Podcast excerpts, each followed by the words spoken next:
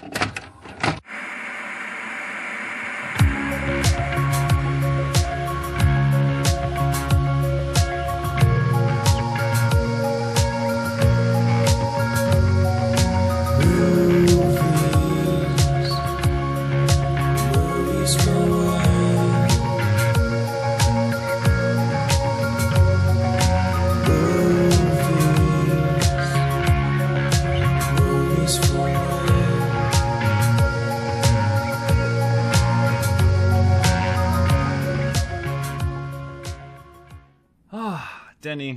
last episode was a good one.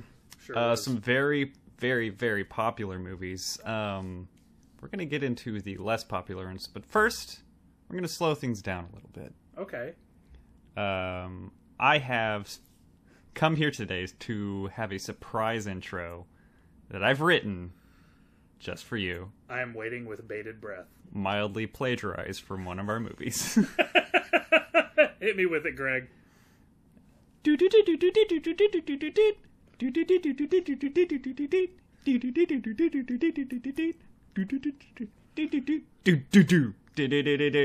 sitting on the video call, like a wrestler in disguise. And look a little closer. He's got dangerous eyes. He tells me he's a boom operator of mostly local reputation. He's lightning in a podcast, but there's a stipulation. He's such a good therapist. He holds the key to the seamless edit. Just the thought of his laugh, doo-doo-doo-doo. the audio balance explodes. so many gimmicks, time will never unfold. Oh, oh, oh. The riddle of the Denny.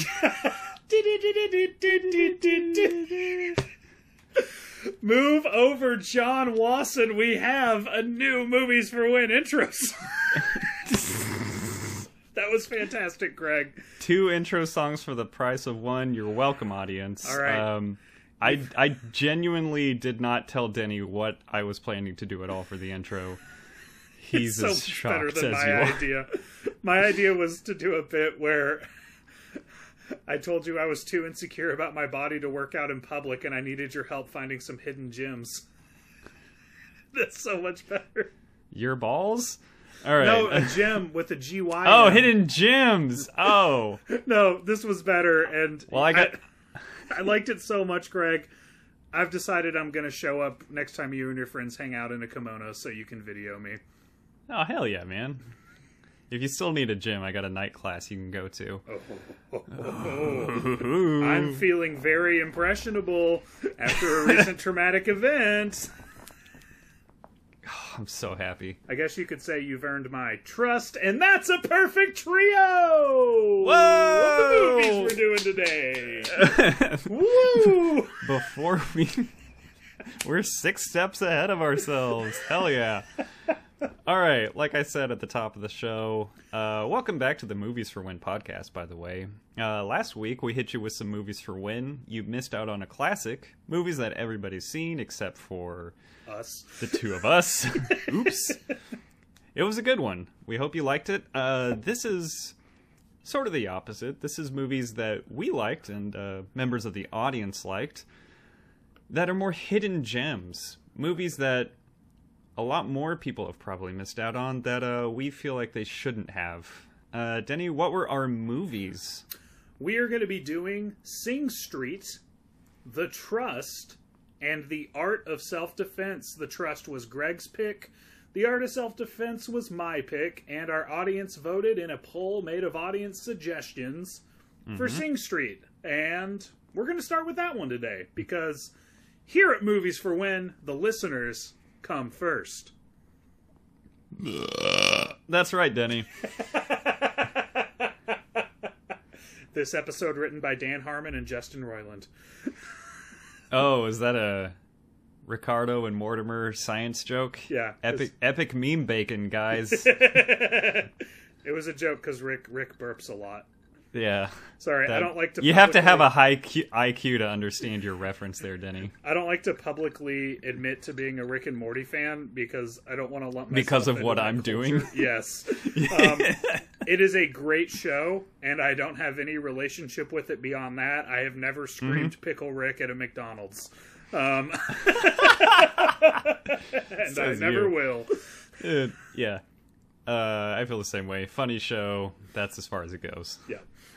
Um, yeah, like Denny said, we're going to start with Sing Street. Uh, this is the audience pick. Denny, go ahead and summarize the plot for us, please, for Sing Street. Well, first of all, they're in Ireland, right? Ireland.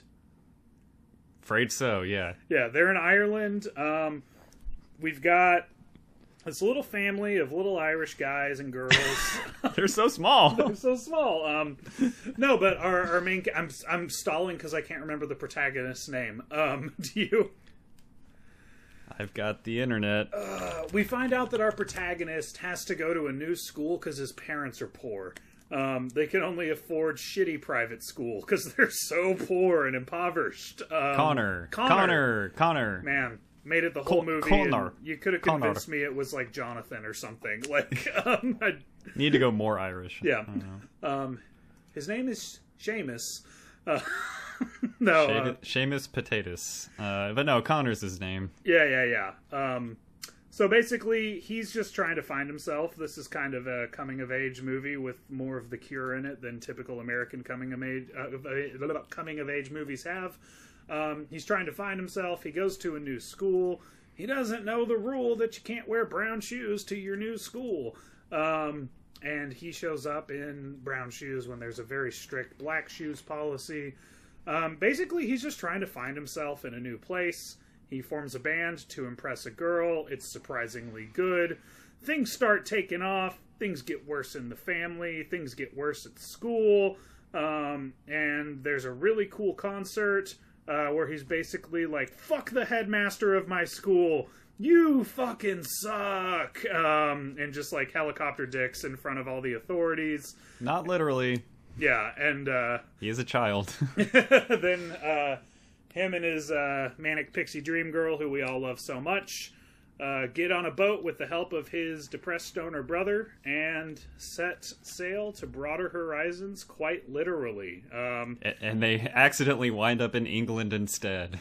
yeah. Uh, if uh, if Vanessa were Swish, here, baby. Um, she's more cultured and smart than I am. Um, there was apparently something economically kind of rough going on in Ireland around the time this movie is set, and people were uh, people were moving to to England. Um, Oh, yeah. Don't quote me on that. She she's not home right now, but she'd be upset with me if I forgot to provide the context. So Oh yeah, the the the movie does state that, and it's kind of going through through all the families. It's Going just like, through. hey, going through all the families, all the spanners. Uh, every every family's having a rough time. They're saying like, you know, as you know, just like everybody else, we're also having a tough time making ends meet. We're gonna have to send you to a different school. They they they very openly talk about the economic hardships that are going on at that time, which is like mid 80s. I think it even says 84, 85 Very- in like very- the title card. I forgot. yeah, MTV era. Uh, Yeah. the, the golden years of MTV. Um, Greg, Or or Irish MTV, Top of the Pops. Jesus. Greg, what's your relationship with Sing Street? um, I've seen this movie four years ago. Yeah, I had I had a rating, and I w- I wasn't too excited that this won the poll because I knew it was a music centric movie, which isn't my thing. But I was going into it thinking like, okay, enough people liked it. I'll probably have a good time with it, and if I don't, we'll have fun talking about it. And then 30 seconds go by, and I say, "Oh, I've seen this movie." I, I gave it a rating about four and a half years ago, and I do not remember at all who I saw it with, where I saw it, why I know like every scene already as I'm watching it. But I had a rating, and I'm like, yeah, then this is gonna happen. Then they're gonna play this kind of song. Yeah, you uh, you texted me to ask if we watched it together, and I'm pretty sure we didn't. I it was either with you or with my fiance, and she was pretty sure she probably hasn't seen the movie. Yeah. wasn't definitive. Mystery is still out there. It very well could have been with me. I watched it like BFF of the show, Chris Boyd was recommending the shit out of this to me. Um, He saw it and was like enamored with it and thought I'd really like it, and uh, he was right. I really enjoyed it. Um, What a good I, guy. I watched it around the same time you did, so this is plausible. Maybe he was there too. Chris, help. See, like I, I want to say I have memories of just me and Vanessa watching this. And I same for me and my partner. But yeah, go ahead. No, just Chris, if you were there watching this with me and Greg, help us out. Um, I, I I remember like I got really into this movie when I saw it, and for whatever reason, it was a I just hadn't watched it again. Um, I listened to the music constantly. Um, I was really happy when it won the poll, and it even had my voice, just because I was like. I kind of want to go out of my way to watch it again, but I won't feel the urgency to do that. So I hope the podcast gives me a reason. Yeah. Um, I liked it a little less this time around, and I think that's because I'm in a place in life where I've come to terms with a lot of my issues with authority. So I think that this spoke to me more powerfully four and a half years ago. Yeah. Szechuan sauce, Um, Morty. So I, I, not not to say I didn't like it this time around, but I remember just like being over the moon in love with it the first time I saw it, and this time around I was like, "Hey, good movie, good movie Okay. with great songs." You know, like I- that's that's where I was. I think I liked it more this time around Mm-hmm. because I had subtitles on this time and I could actually understand what they were saying through their thick Irish accents. Ooh, buddy. Well, and also like my wife Vanessa, she spent her high school years at an international boarding school, and so she watched a lot of TV from the United Kingdom, and she this was like. Uh, not when we just got married. I guess like a year and a half after we'd gotten married when we watched it, and so she'd been showing me a lot of a lot of uh, UK based uh, media, and we're, we're just watching a lot of like TV shows like Moone Boys, which is really underrated and stuff like that around this time. So it just really fit with what we were into in that time in our life. So Yeah. yeah, Um I will say this this uh was our pick for a hidden gems episode, but it was nominated for best motion picture in musical or comedy for the Golden Globes. huh. So, and somehow no one saw it. You know what it wasn't nominated for, Greg? You know what it wasn't nominated for? a Razzie? Well, probably not. I can't imagine that it was, but I haven't checked. Um, it wasn't nominated for Best Original Song by the by the Academy of Motion Pictures Arts and Science for the Oscars that year, which just like really blew my mind. I, I could like maybe understand not winning. I don't know. Like I I listen to these songs all the time. Like I really love every song that they made for this movie. Um, I can't believe they didn't even throw it a nomination for best original song. Oh, is this? Yeah, this was. uh It was up against La La Land, which Ah, had which had two. Why? It had two nominations, and one of them won. Fuck La La Land. And then uh Trolls, That deeply upsets me. and then something called Jim, the James Foley story, which is a documentary. Maybe it's a good song. I'm not going to criticize it. And then uh Moana, How Far I'll Go. So wait a minute. Yeah. La La Land got two, Yep. Trolls got one, Yeah. and Moana got one. Yeah. And then a documentary got another one. Moana should have had four, and Sing Street should have had three. Oh, geez. Okay. Fuck Trolls. Fuck La La Land. we saw La La Land for your birthday, Denny. La La Land's actually okay. That's right. All right. Uh, you want to get into the movie a little bit here? Buddy? No, I want to talk about how Hollywood masturbates to itself with La La Land. It's a movie about So the LA. Irish. LA making movies. Yeah, we can talk about we can talk about Sing Street. All right. Yeah. can we can we get back to the episode, please? I want to talk about how. Who knew the Irish could be so expressive? Um, What? what? What are you talking about? Oh, I don't know. Yeah, let's get back to the episode. uh, yeah, that'll steer you back on track, buddy. You know what wasn't Irish? La La Land. Not Irish at all. Come on. Can't get over it.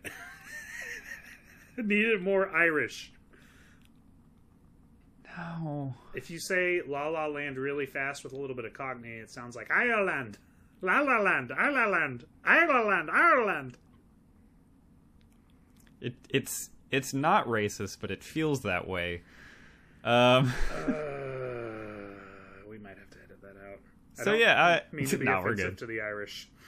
no Irish. I just mean to bother Greg. That's all I'm trying to do. It's working. Uh, Okay, let's talk about the movie. uh, soundtrack, like we were saying, the songs are great. I gave this soundtrack ten out of ten. It's like all the best '80s rock that doesn't suck and annoy me. Hell yeah! I had a great time. Plus, like a whole bunch of great original songs. Mm-hmm. Really fit the time. A hundred Uh. And it really spoke to my like uh, my analog media heart. Um, I miss when media didn't seem like a computer had either polished it insanely or puked it up. You know, Mhm. like you get just like insanely overproduced, crispy clean sounding shit, or you get like dubstep, which sounds like a three and a half floppy A has diarrhea. Um, dude on the on the note of dubstep i just remember what was it like 2013 2012 when that was like super mm-hmm. like coming up and popular? Mm-hmm. I hated it. And like i was working at a job with like guys that were maybe like four or five years younger than me. Like i was in college they were in high school. And like anytime anybody played dubstep in public like guys in that age group just had to like come up to whoever was playing music and be like hey man you have really good taste in music and be like thanks bro. And it was like, it, it's the same song guys.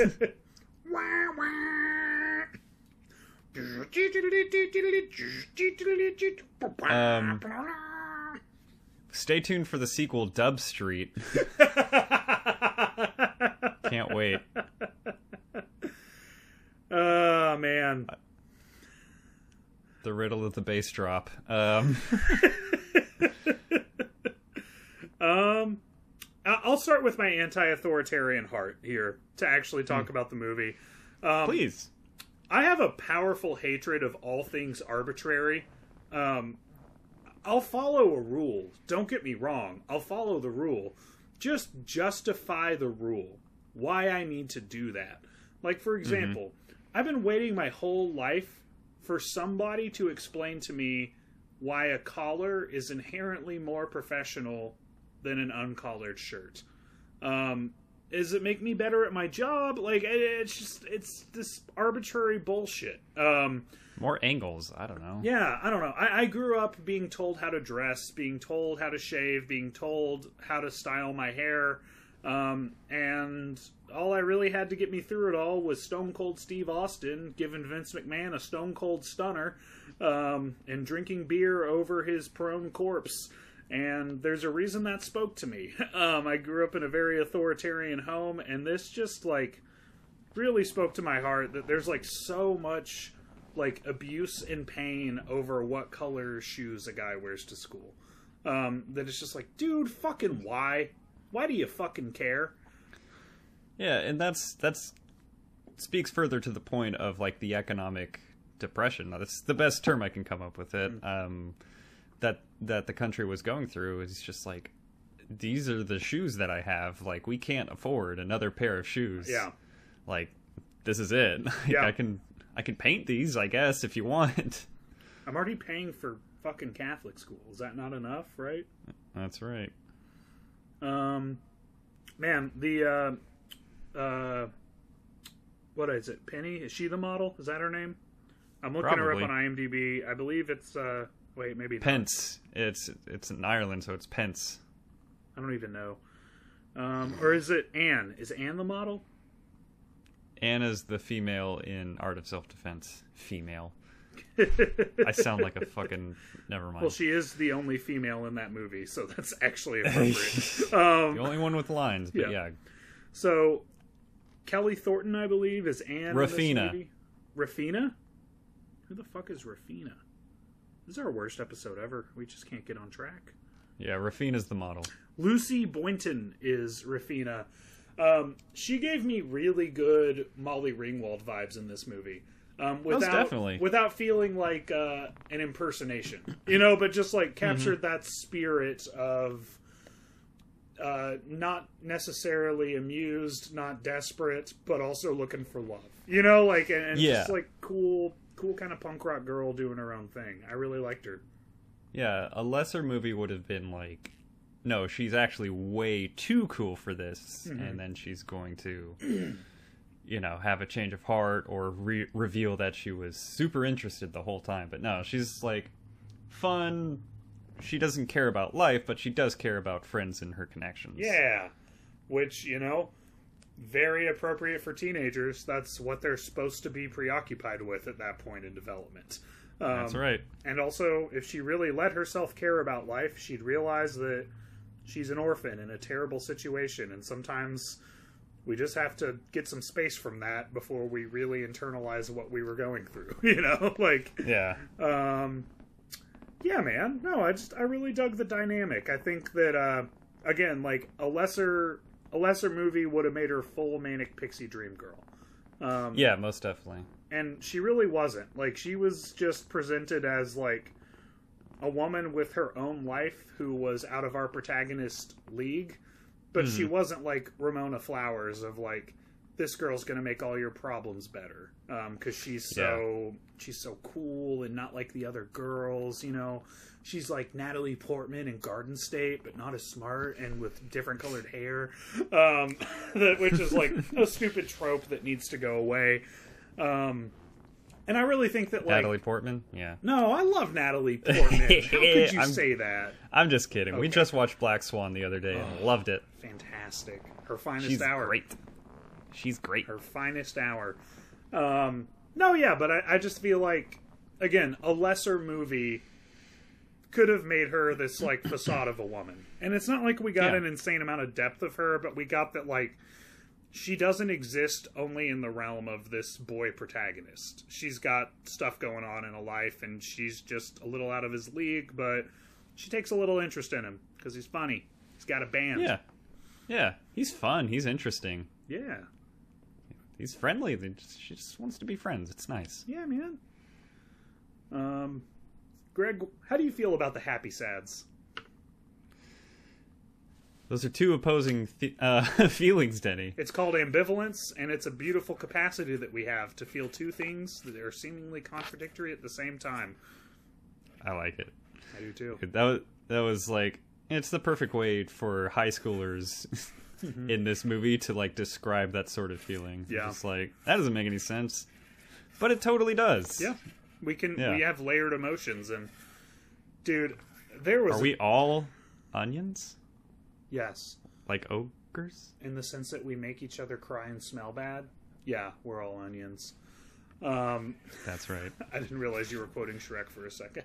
Um, but uh, dude, there was a period of my life when I only wanted to watch these happy, sad type of movies, um, where I just needed some something to like channel my angst and disappointment and dissatisfaction into, but also my own like resilient spirit of hopefulness and my sense that I'm on the right path, even though I really wasn't. but I don't know. It's there. This was this was a throwback. I haven't been into this for a while, and I was I was a very happy sad person from like ages ten to twenty four, probably. so, That's that's a good chunk of you. I so, know, right? Yeah. Don't believe me? Ask my therapist. I don't know who they are. She won't tell you. She'll never tell. Yeah, but they when they started playing The Cure, I was like, they get the happy sads. They Mhm. really get the happy sads. Um, it was essentially Irish John Hughes, you know, like a Yeah. suburban life, finding finding meaning in the meaninglessness of it all, and yeah. like giving a shit about something in the midst of all this bullshit. It's a cool thing, man. I dig it. You said uh, Irish John Hughes, and I was gonna try to come up with like an Irish name, and the best I could come up with was John Hughes. so John O. Hughes. John O. Hughes. oh man, yeah it it never crosses into full musical, so I feel like this would have been a good pick for our uh, music, but not a musical Yes. uh, episode. It's corny as hell in kind of the music manners or the musical tendencies, but it's in all of the good ways where it's still very engaging and it's not uh, completely divergent from reality. Yeah. too terribly much. Like the song scenes themselves are, you know, pretty fun, maybe a little corny, but you're into them Yeah. and easy to connect with and like you're saying like expressing those happy sads. I like i really like the scenes where the songs are being written Yes. uh, between connor and the uh, multi-instrumentalist kid with the curly hair. I love that kid. Yeah. oh by the way uh, i really wanted to start differentiating kids and say like the one with the red hair if i didn't have the character name and then uh, that quickly turned in turned out to be a mistake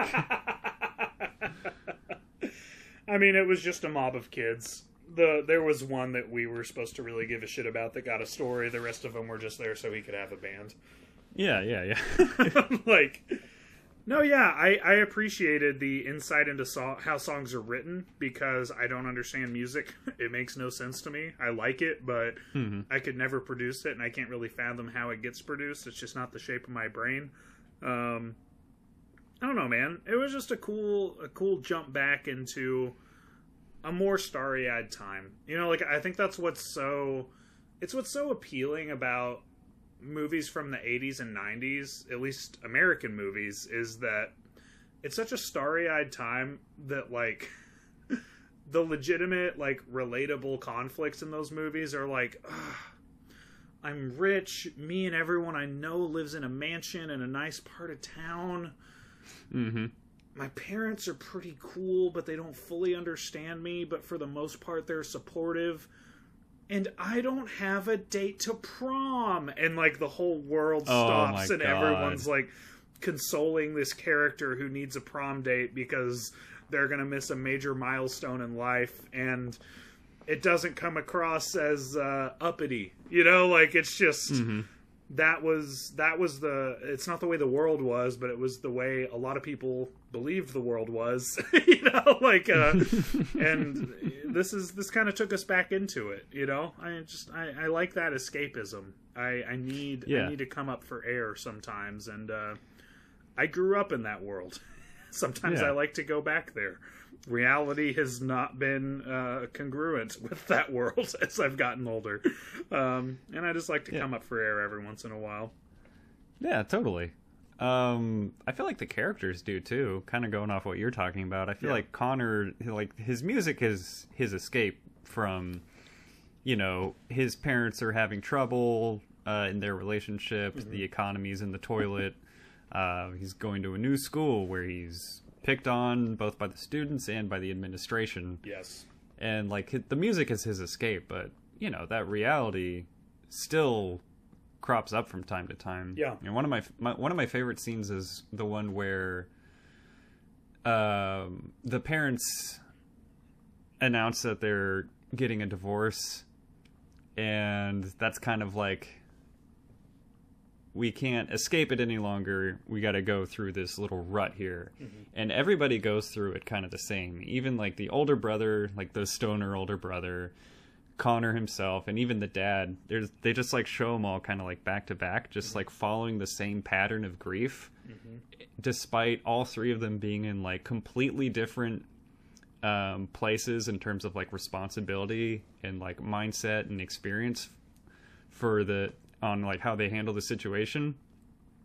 And i thought that was really cool. It's just like this same kind of hurt hurts everyone the same way.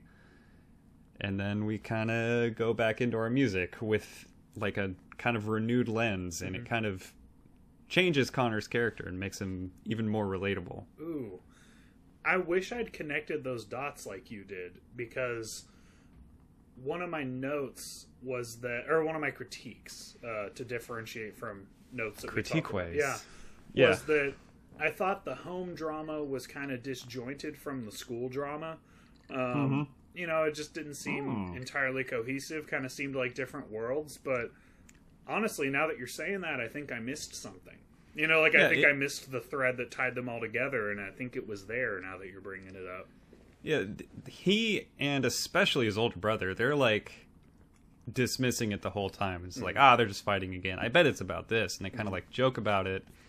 And then when it all comes to a head, and then it's like the divorce is here, like there's no joking it off. There's no hiding it anymore. They're kind of brushing it off to the side of the whole movie, and like, oh, whatever, fuck it, I'm just gonna go play my band. But then it all hits them Yeah. all at once. Father, son, younger son um, wish we could have seen more of the daughter, uh, her perspective too. But um, yeah, that it's it's done being brushed aside, and it kind of changes everybody Yeah. in different ways. No, and that's it's something I love about just. Uh, I wouldn't say this movie uses a concept as a protagonist, but there's like a common theme between people, like a concept that our protagonist achieves that no one else around him does, and it's essentially that he's surrounded by people who failed because they were untrue to themselves. You know, like there's the the really good uh, the really good moment where they're talking about like and it- it's also like an important coming of age moment when you start to perspective take with your parents who you know like most people kind of deify their parents because they're the gods of your world when you're a child you know? And as you enter your late teens early 20s you start to be like oh they're just people like me and i don't know what to do and so they probably didn't really know what to do you know like uh they've been here oh maybe I should take it a little easier on them. You know, like, but Mhm. when they have the conversation about just like perspective taking with their mom, you know, and then like what really adds just like so much emotion to the payoff of the story is his brother being like, I fucked it up. Like, I'm a stoner. Um, don't live my life. Do you think I like being me? Um, and also, I paved the way for you. It was fucking easy for you. You know, like you as as an Yeah. oldest uh, as an oldest child in my family. Part of me was like, must have been nice, little brothers. Must have been I'm- nice to have someone go before you and fuck it up and learn from my mistakes. I never had that. Speaking as a youngest sibling, yeah, it was. I hear so many younger siblings when they talk about like, well, yeah, the reason I never got a DUI is because when I was growing up, I saw my brother really fuck up his life with alcohol, and I was like, whoa, not gonna do that. Doesn't look fun. and I didn't fuck up my life with alcohol, but I fucked up my life with a lot of other stuff. Um, and so, yeah, but it was just so cool when you got the payoff of. Uh, our protagonist Connor was the one who broke the cycle with his family. Um, He was the chain breaker. You got to assume that generations upon generations were just going through the motions and doing what you're supposed to do. You know, they even say like our parents didn't want to be married; they wanted to have sex, but they were Catholics, so they had to get married. Do you think they wanted this life? Do you think this like came from uh like a desire to build a family? No, they wanted to fuck, but they thought it was not okay if they weren't married. Um and so you see, I don't know, man. Uh, just a praise chorus for the chain breakers, the people who step out of what was given to them and I'm a big believer in being true to yourself and I love seeing our hero Connor do just that and was it rose tinted? You better believe it. Um, Oh, buddy, it this was is a rose tinted. Musical adjacent film. Of course, it was. Yeah. I uh you know what, but I've said this a million times and I'll say it again. I've got reality. If I want reality, I'll go to the work, I'll do or I'll go to work or I'll do my dishes or vacuum my floor. Um I like my movies to be a little bit better than reality. I've got a reality in abundance. I want a little I- rose tint. I like my movies to be a little better than Gravity. Mm. So Who doesn't? that is a movie reference and an Eminem reference. Fuck, I'm good. Oh, there goes gravity. oh man. Oh man. Um, Are we ready to get into gimmicks? Do you have anything else to kind of touch on here? No, I just had one more thing to say. Yeah, go for it. I forgot Littlefinger was in this. Yeah, the mayor of Baltimore, baby. Peter He's Baelish. here. Yeah, And it was the clear guy that- on the Sorry, the guy on the jet in the Dark Knight Rises. Oh shit, he's in The Dark Knight Rises? Uh, just for the beginning. That movie was a, a one and done. Uh, I- that's right. I saw it in theaters and was like, okay, that's that's enough. I didn't hate it, but uh, And then he was the mayor of Baltimore in The Wire. I haven't watched The Wire. Spoilers: He wins the mayoral election, Wow. season four. Thanks for that asshat. Um, um, no, yeah, he's. Uh, it was also this was shot in like peak Game of Thrones times, um, and I just it's always funny to me. Both times I've watched this, I was just like, it's so clear that they only got him for like a weekend of shooting. Because he's like yeah. a prominent character who's talked about a lot, but he actually has very little screen time. it's just always been funny to me that I was like, yeah, they wanted their Game of Thrones star, and he probably wanted to do it, but they only got him for a couple days. like it's clear. I mean, they they shot the show mostly in the UK, so he was probably able to hop back Mm-hmm. at least and be like, "Yeah, I want to represent my country in this cool movie. I'll be the hand of the prime minister or whatever." I don't know what they're doing over there. no one knows. Um, Denny, just like every week, we've got a new gimmick here. Gimmick of the week. gimmick of the week. Cue music, fanfare, etc. Ballyhoo. uh, movies for when you want to find a hidden gem. What is the gem within a gem? What's the hidden gem within this hidden gem of a movie, Denny? Um, I'm gonna go with the older brother story arc. Um, oh my god, Jesus! Go ahead, Denny. I, I first of all love that every time we pick the same thing, you're upset about it and I'm happy about it because I'm like, that's so cool. Same pick. We didn't even talk about it. I'm ha- I'm happy, angry. I'm happy, sad about it. okay, I'll, I'll let I'll let Have you we say. learned nothing from the movie? We're happy, sad. No, you you take it from here, Greg. I want you to have this. No, no, no. no, The story. Go, go ahead. No, I just think it's like it's something that you wouldn't come away from the movie really talking about because he's not the main focus. But uh, man, sometimes sometimes watching someone have what you never could and helping them get it, that's just as satisfying as having it. Um, I think he got a really good payoff of uh, he regretted things, he learned from it, and he helped he helped someone he loved do something really cool. And he was also like you know, throughout the whole movie, very much a protector. Um, you know, like you could, he was caretaking the siblings. You could also see like, and maybe this is me being too much of a therapist, but I was like, maybe he didn't feel like he could leave the home because he knew that the adults weren't being adults and someone needed to watch out for the younger siblings. Uh, that that's a thing that happens in real life quite a bit. So maybe he that was kind of his like throwing the hat at his son's graduation when he's helping his little brother get on the boat out of there and just do something Yeah. like truly incredible. Um, so yeah, that, that's that's why I like the older brother story arc a lot. Someone who clearly, I don't know if he hates himself, but he definitely resents himself and is carrying around a lot of pain and a lot of regret, getting to have that uh, fist pump, we did it moment. Mm-hmm. Tell me, tell me about your take on it. Yeah, I, I actually just put everything about the older brother character, so mm-hmm. I would even more broad. Yeah. Um, just like you were saying, like he resents himself, and usually a character like this would be a little bit more self righteous. That's like a veil of self righteousness Yeah. covering up like how much they fucked up in life. Mm-hmm. But he's not. He's not, you know, no sense of superiority. Mm-hmm. He's taking care of his little brother. He's honest with him. And characters like this in movies usually aren't this way. And I'm really, it's really refreshing to just be like, he's just a genuine and caring older brother Yep.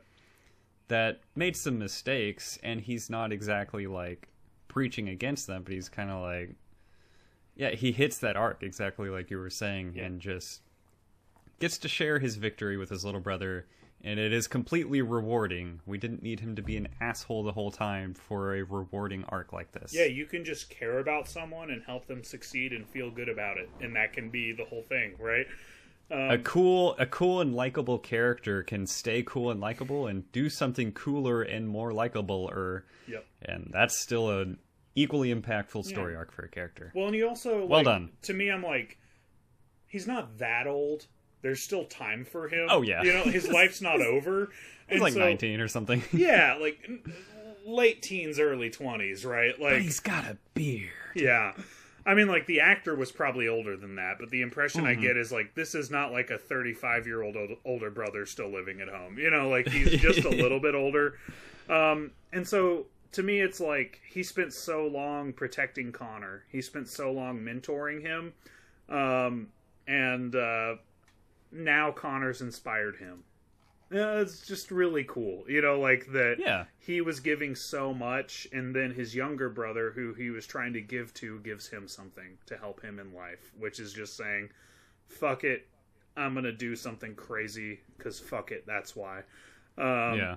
and i'll also say you know to, to segue into our next gimmick every line that's not in a song that i love in this movie is from the older brother um, i won't spoil Oh, yeah. anything else but okay i want you I- sorry go ahead I've I want to get this on record before we continue.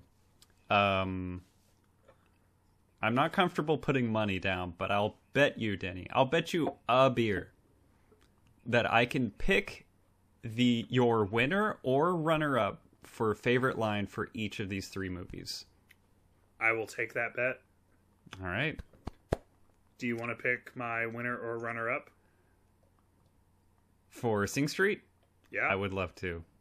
Your winner or runner up is the older brother saying, No woman can truly uh, love a man that listens to Phil Collins. Incorrect. Jack! Zero for three. Is that one beer? Do you want to do Zero a beer per one. movie? A beer per movie. All yeah, right. I owe you one. Um, my runner up is something that really stuck with me just in terms of like, because like even doing what we're doing now takes this. oh, I knew you would have gone sentimental and wholesome. You know me. Jackwagon.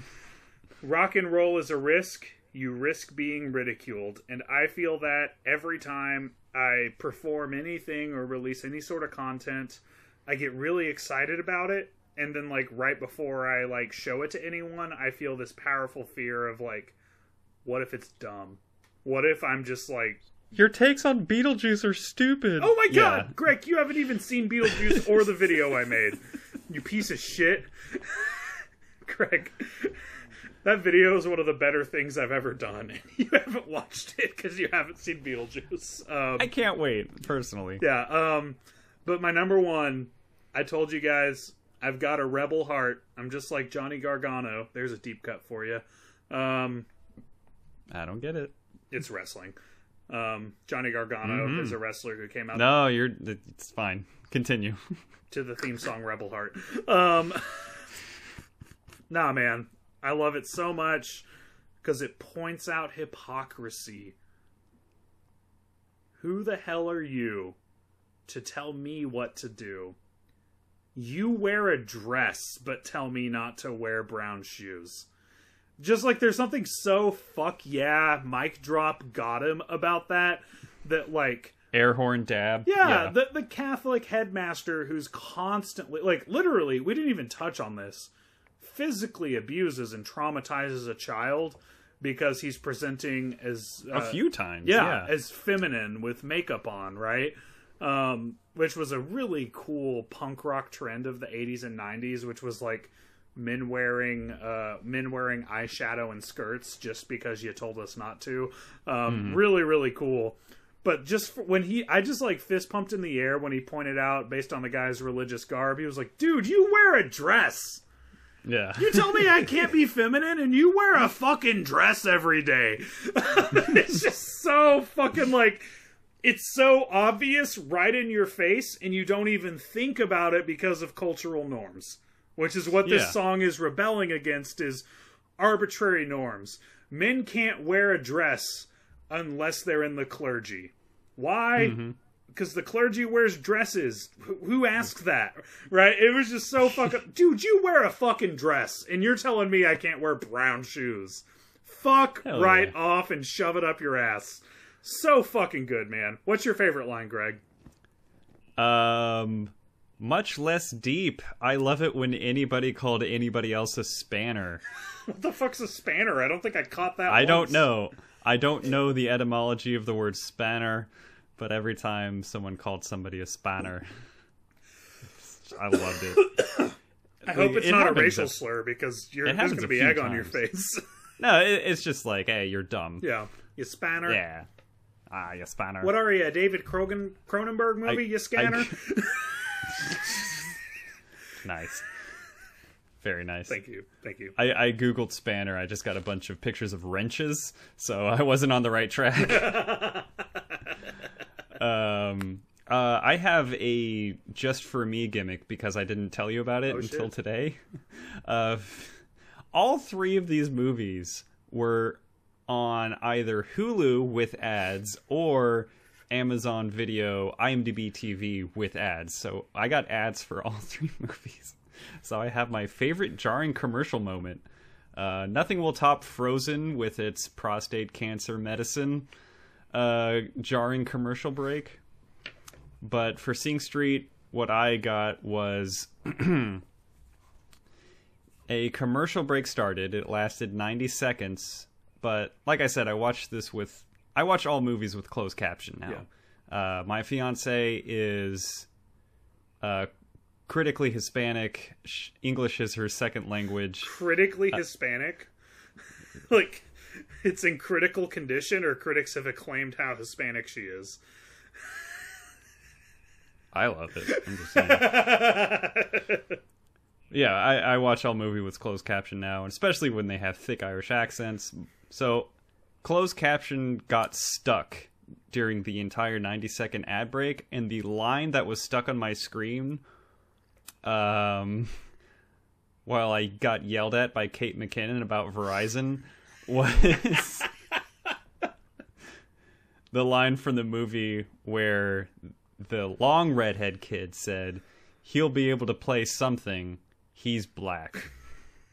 Talking about musical instruments. Jesus. I was just stuck there on the screen while I learned about Verizon and Enterprise. Classic racism to sell your products. That's right. Gotta love it. Um, dude, I'll say this. All three of these movies. So, like, I have a thing where I'm like, if I like the movie and I know there's a chance I'll watch it more than once, um, and I'm about to rent it and I've got some time on my hands, I'm like, it's three ninety nine to rent on streaming platforms. It's four ninety nine to buy the DVD at Movie Trading Co. If there's a chance I'll ever watch it twice in my life, I'll go buy the DVD. Um, Right. I was heartbroken that all of these movies were streaming because I wanted a reason to buy the DVD. and then I found out I actually had the Trust on DVD, which I don't remember having. Oh, really? Do I have your copy? Oh, Did I somehow walk home with it? No, no, no. It's not mine. I'm. I, maybe that's how we watched it the first time. We'll get it. That's that's, the That's- next one. whatever, All right. yeah. Uh, Uh, critiker score, Danny. What's your Critiker, critiker, critiker score? score. I gave this a 37. Um, it Nice. Okay. it doesn't quite hit that. Uh, this is one of the all-time great movie uh, categories for me. It's not an all-timer, but I do think it is a really good, crazy easy watch, man. Just like super accessible, good movie with just just enough emotional substance to make it not just like cheesy bullshit. You know, like but Right. but also like no one's like ugly crying about their trauma. You know, like it, it's Yeah. just just the right amount of hey, this isn't like bubblegum. You know, like this is this is real, but also very rose tinted as we said earlier. So, yeah, I'm at 37. What about you? That's pretty good. Uh, same exact mindset, um, and that's going to carry through for all three of these movies. Like, they're not like gotta show it to my friends kind of movies. It's just like movies that you know nobody's really heard of. I don't know anybody that's seen it personally, that kind of thing. And I think it's pretty solid. And this falls into the I think it's really pretty solid kind of category. And I'm sticking with my critiker score from when I watched it, whenever that was, which was a 31 out of 40. Nice. Um, yeah, same exact reasons as you. Solid movie. Um, easy watch, totally enjoyable. Nothing super incredibly special, but yeah, solid, well-made movie. Yeah. just a fun watch. I'll watch it again in a few years and have a good time. Hell yeah, man. That's exactly what I did with it, and you did, but you didn't remember the first time. Yeah, Um, this, the the next time I'm going to remember like, oh, the podcast. And for for potentially new listeners, Greg and I have different critiker scale scores or scales. Mine is Yep. a 37 out of 50. His is a 31 out of 40, which puts us give or take a few uh, about about the same place on this movie, My- right? Like ballpark. You're Yeah, at a you're at a 74. I'm at a 775. That's yeah, same. Right. Seven point seven five out of ten. Yeah. I introduced two new scales, tens and hundreds again. I uh I we got to get on the same page, man. I'm fucking with the math here. dude, uh, let me ask you this, Greg. How Hmm. how many movies have you reviewed on Critiker? Nine hundred and eighty-four, I want to say. Is that I'm yeah. not changing all those numbers. Exactly. I'm at 825. I'm I'm not adjusting my scale. I've thought about it for this podcast, and then I was like, we've both reviewed close to a thousand movies. I'm not redoing it. like, and I don't think Yeah. you would either. So, I personally would like to enjoy my weekends. Yeah. that's just me. and also like, mine's on a mine's on a a 50 point scale, so it can match or so it can like kind of match my Letterboxd, which is a five star scale. Um, Yeah. And uh, Letterboxd doesn't have the precision that Critiker allows, and that's why I go to Critiker. Um, Greg's is so he can match the Will Reno uh, scale of 40. So we both have different Yeah. reasons for our scales. Um, I like mine because you can get a solid number and then a 0.25, like a quarter um, increment going up. yeah, yeah. So like 8.25, 0.5, 0.75, and then the next number, that kind of thing. And I like That's how it breaks down in my head. I like mine because I'm self-diagnosed with dyscalculia, and I just like a five-star scale. Everything is just dyscalculia when you're not a calculator. boy. A lot of TI-84s have a lot of privilege. I'll tell you that much. Which uh, Terminator villain was that? the gooey one.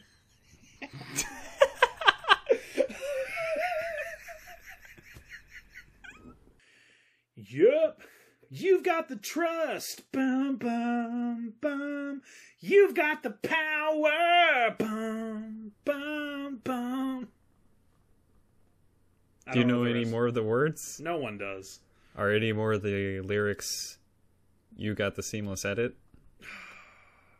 Because I could have sworn that was there. Just when I thought you weren't going to do it, you did it. I thought you were teeing me up like a motherfucker. All right, No, I was I was teeing you up, and then I was like, "Oh, he's not going to take the tee. We'll just talk for a few more minutes." And then there it was. gotta there be on your toes. You gotta be on your toes, buddy. I really do. Um, Um, we're back, ladies and gentlemen. Uh, movies for when you want to find a hidden gem. Here's another gem for you. Have you ever seen The Trust? I have. Audience, how about you? Answer now. That's right. You haven't. We just figured El out Trusto. We just figured out Blue's Clues. no, it's Dora. oh That's shit. why I said El Trusto. Oh, Keep click. up, buddy. click. Mochila, Mochila. Um, yeah, The Trust is a movie starring Nicolas Cage, favorite of the show. He's back, everybody, Oh yeah, he's back. He's really back. and uh, he stars alongside a an actor who appeared in a beloved fantasy series and then went on to make more creative and indie movies. Daniel Radcliffe. God damn. Harry Potter himself is in The Trust alongside Nicolas Cage. You son of a bitch. Is there somebody else? I don't know if I want to ruin your gimmick of refusing to acknowledge that Lord of the Rings exist. It's a multi-episode spanning gimmick at this point, and I don't know why you have it, but Did they? It's eight movies. Harry Potter. I think you'd, people would recognize him here? for those uninitiated, it is a a little-known actor. Greg, cover your ears. I'd take my headphones off. Actually, Elijah Wood. You're good, Greg. Come back. Come back. It's Elijah good? Wood. Yeah. all right. Um, So Daniel Radcliffe was Harry Potter and also in The Trust. And Peter Yeah, it Jackson just said that. directed The Trust. and Peter Jackson directed The Trust, Skull Island. Greg, Um, give us give us a synopsis of The Trust, Greg. Uh, this was my pick. This was actually kind of like a collaborative pick where I could not land on anything, and you mentioned a movie that I hadn't seen before that was like an unknown Nicolas Cage movie that was actually pretty good, and I was like, Red Rock oh, West. I forgot, and I still haven't heard of it. Um, and I said, "Oh, what about the unknown Nicolas Cage movie that's actually kind of good that both of us have actually seen?" I decided on The Trust. The Trust. It is a movie in which Nick Cage and Elijah Potter um, are both in the police force in Las Vegas, Nevada. They are detectives, crime scene investigators, and they happen upon some criminals.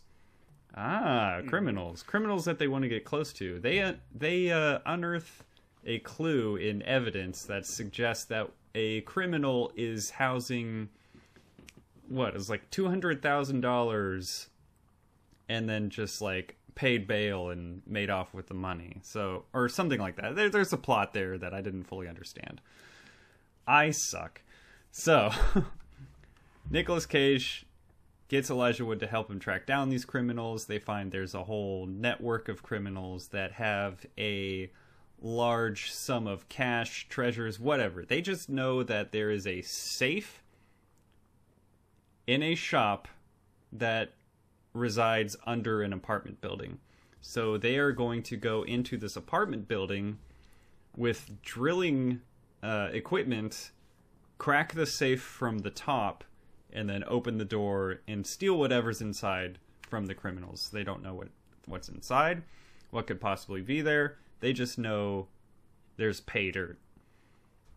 And boy is there pay dirt.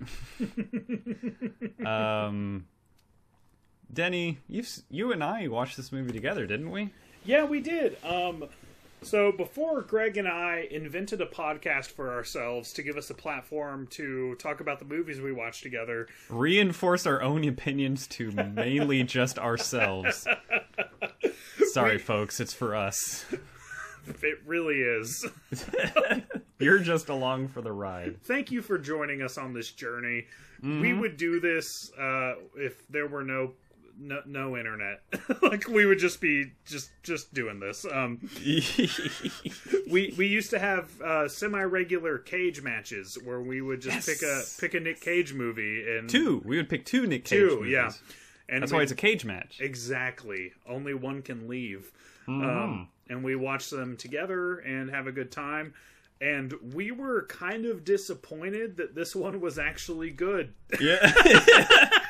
this one ruled, man. I don't It's a great remember what else we watched, but it was it was really shitty and they're like, "All right, let's go to the trust. Let's see which one's worse." Fuck, wa- this one's kind of good. I want to say was this with uh was this with Drive Angry? no, we watched Drive Angry with uh Ghost Rider. I remember because I don't remember which movie is which. He's blonde in one of them, and he drinks Skittles out of a martini glass in the other one. Which one is that? I, I- Ghost Rider. I don't know. I don't. Skittles out of a fucking martini. They're the glass. same movie. They're really not, Greg. At what point in Ghost Rider did he shoot someone while uh, while coupled? Mid coitus doesn't pull out and shoot Um, someone. He's just trying to fuck the pain away, man. Uh, It's a great song. Shout out to Peaches. we're getting we're getting off the rails once again. uh, here we are once again. We're torn into pieces. Uh, the Trust is one of our cage match movies. This is the second time in as many weeks as you've referenced that Kelly Clarkson song. So, I guess so. what are you gonna stop me? I love Kelly Clarkson. I do. I really do. She's fantastic. Got it on record, boys. Um, you know, the poster for this movie makes it, Oh yes, it makes it seem a lot worse than it is. that's why we thought it was going to suck because of the terribly photoshopped poster. It just screams three dollar at Walmart bargain bin movie. Um, it just it, it it did everything to convince us it was a piece of shit, Mm-hmm. and it's pretty good. I'd even go as far as to say one of the better Nicolas Cage movies. A hundred percent. Uh, especially for like Nicolas Cage himself in the movie. Yes. The poster is just him and Elijah Wood. I know who he is. I've seen, just hold on yourself. I, I, I I've seen his more popular movie, I Don't Belong in This World Anymore, or whatever it was called. I personally loved him in uh, Order of the Phoenix. Uh, when he was in that movie with Macaulay Culkin as a kid. Yeah, Home Alone. The Better Son. No. The Good Wait, Son? The Good he Son. is he really in a Macaulay Culkin movie? Yeah, I think it's I- called The Good Son. Oh shit! I I've never heard of this. It's like a thriller movie where Macaulay Culkin is not a good son, despite what the title suggests. And Elijah Wood is like a brother or stepbrother. I did not know this. My grandparents had a VHS, and I watched it when everyone else went to bed, and I don't remember much. Well, that's next week. That's next week. Movies for when you're at your grandma's house. We're gonna watch that. We're gonna watch um, something about Bunker Hill Yeah. and uh, another World War II movie with John Wayne. Sands of Iwo Jima. I mean, There we we we already did mine, which was Man of the House. I guess we could do an extremely goofy movie. Those are the two VHSs I remember really, really hitting hard at Nanny's place. That's right. um, but yeah, we've got a poster with like bodies holding guns, and then the heads of our two movie stars lazily slapped on top of them. I haven't looked that closely. I didn't realize they're photoshopped on. Dude, it's bad. It sucks. That's the first thing I noticed. I'm I'm googling it right now. Absolutely. I, I've never taken a good hard stare at the movie poster for the trust. It- that's that's kind of why I thought like, ah, this is gonna kind of suck, isn't it? And then, yeah, you see, Yeah, I see. yeah, see, I definitely see. but yeah. But yeah, Elijah Potter, like his career, God damn it. his career after his uh, fantasy hit, Chronicles of Narnia, he he um starts leaning into these more comedic roles or like indie projects. Uh, like I I mentioned, but I now remember the name of the film. I don't feel at home in this world anymore. He's kind of entering this like weird, kind of campy comedy sort of career shift, just like his counterpart, uh, Daniel Baggins. Uh, I'm riffing here. This isn't in my notes. You're nailing it. the hell I am. Just keep it up. Just keep Yeah. doing what you're doing, Greg. I think I was I was expecting an action flick from an actor that was not going that way. Yeah. Com- like being paired with Nicolas Cage who was definitely going that way. Yeah. And just like a shitty low budget action flick somehow they roped in Elijah Potter into this whole thing. And the first half of this movie is a like semi-serious comedy, like dark comedy. yeah, Kind of it has like a nice guys vibe to it, for sure.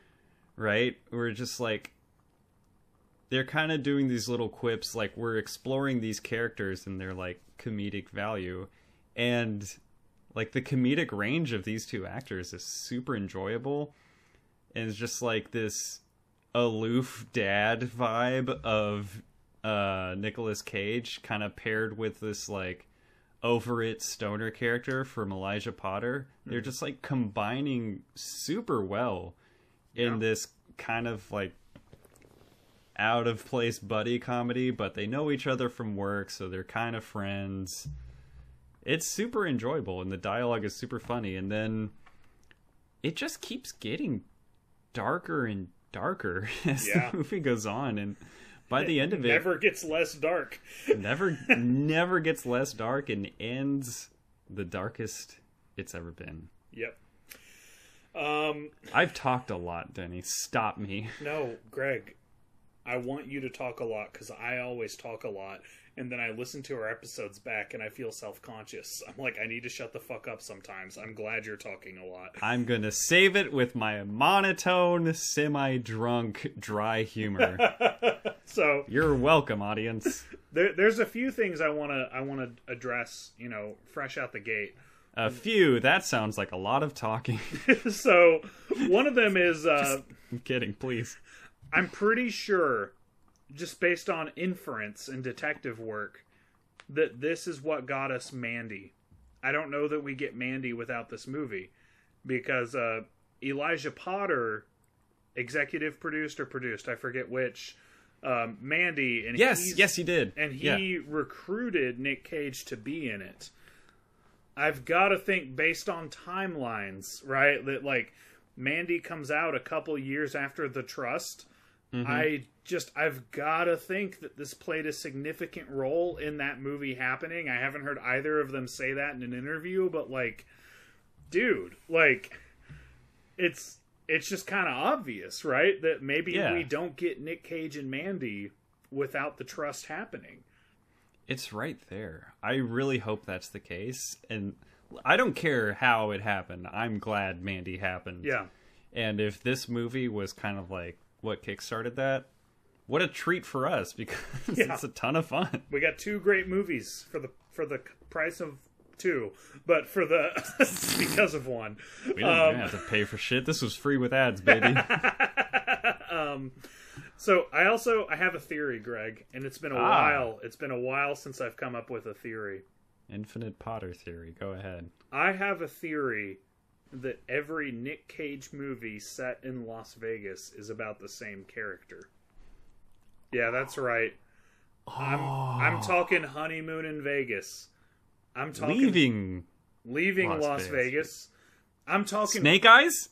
Yep, Snake Eyes, Con Air, and The Trust being the finale of them all. Right? All I need is a couple hours and a notes app to tie them all together, but I'm right on the verge of something. It, it's the next infinite Biff theory, I'm telling you. It's going to take off. I've got our next big hit, Caged in Las Vegas. Los Cages. Las Cages. Oh, I, I, I'm personally a huge fan of how I was like Snake Eyes, and you were like, yeah, also Con Air. I forgot Snake Eyes. That's why I was in. Uh, uh, Snake Eyes is great, by the way. That oh shit, that could have been a hidden gem. Who the fuck has seen Snake Eyes? That movie fucking rocks. I'm not joking. I love that movie. Um, we got we got a lot of Cage episodes coming, but yeah, continue. that was it. I, I haven't sat down and tied. I once tied uh, Con Tied the Air. red yarn. Yeah. No, I, I, I yeah, exactly. I, I successfully tied Con Air, honeymoon in Vegas, and leaving Las Vegas together. But now I need to integrate the Trust and Snake Eyes, and I, I just need some time to do it. But I believe it's all the same character. the trust is the finale, and Snake Eyes is like a side quest. I don't know.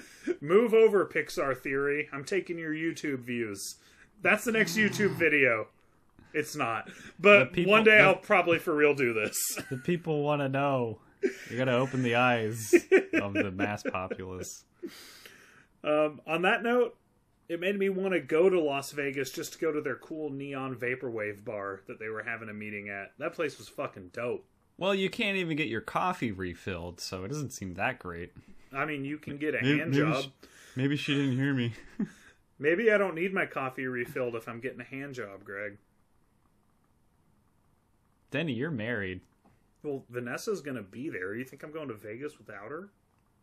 I love her. Just stay at home and never mind. All right. Somebody doesn't like to live on the edge. I don't like to get edged at a bar, so well, maybe not. like I said, someone doesn't like to live on the edge.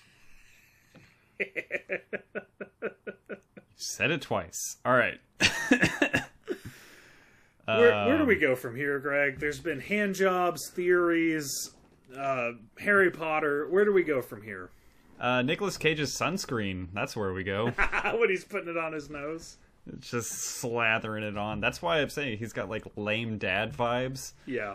but also kind of like a cool cop. God, he's got it. He's got it all in this movie. Yeah.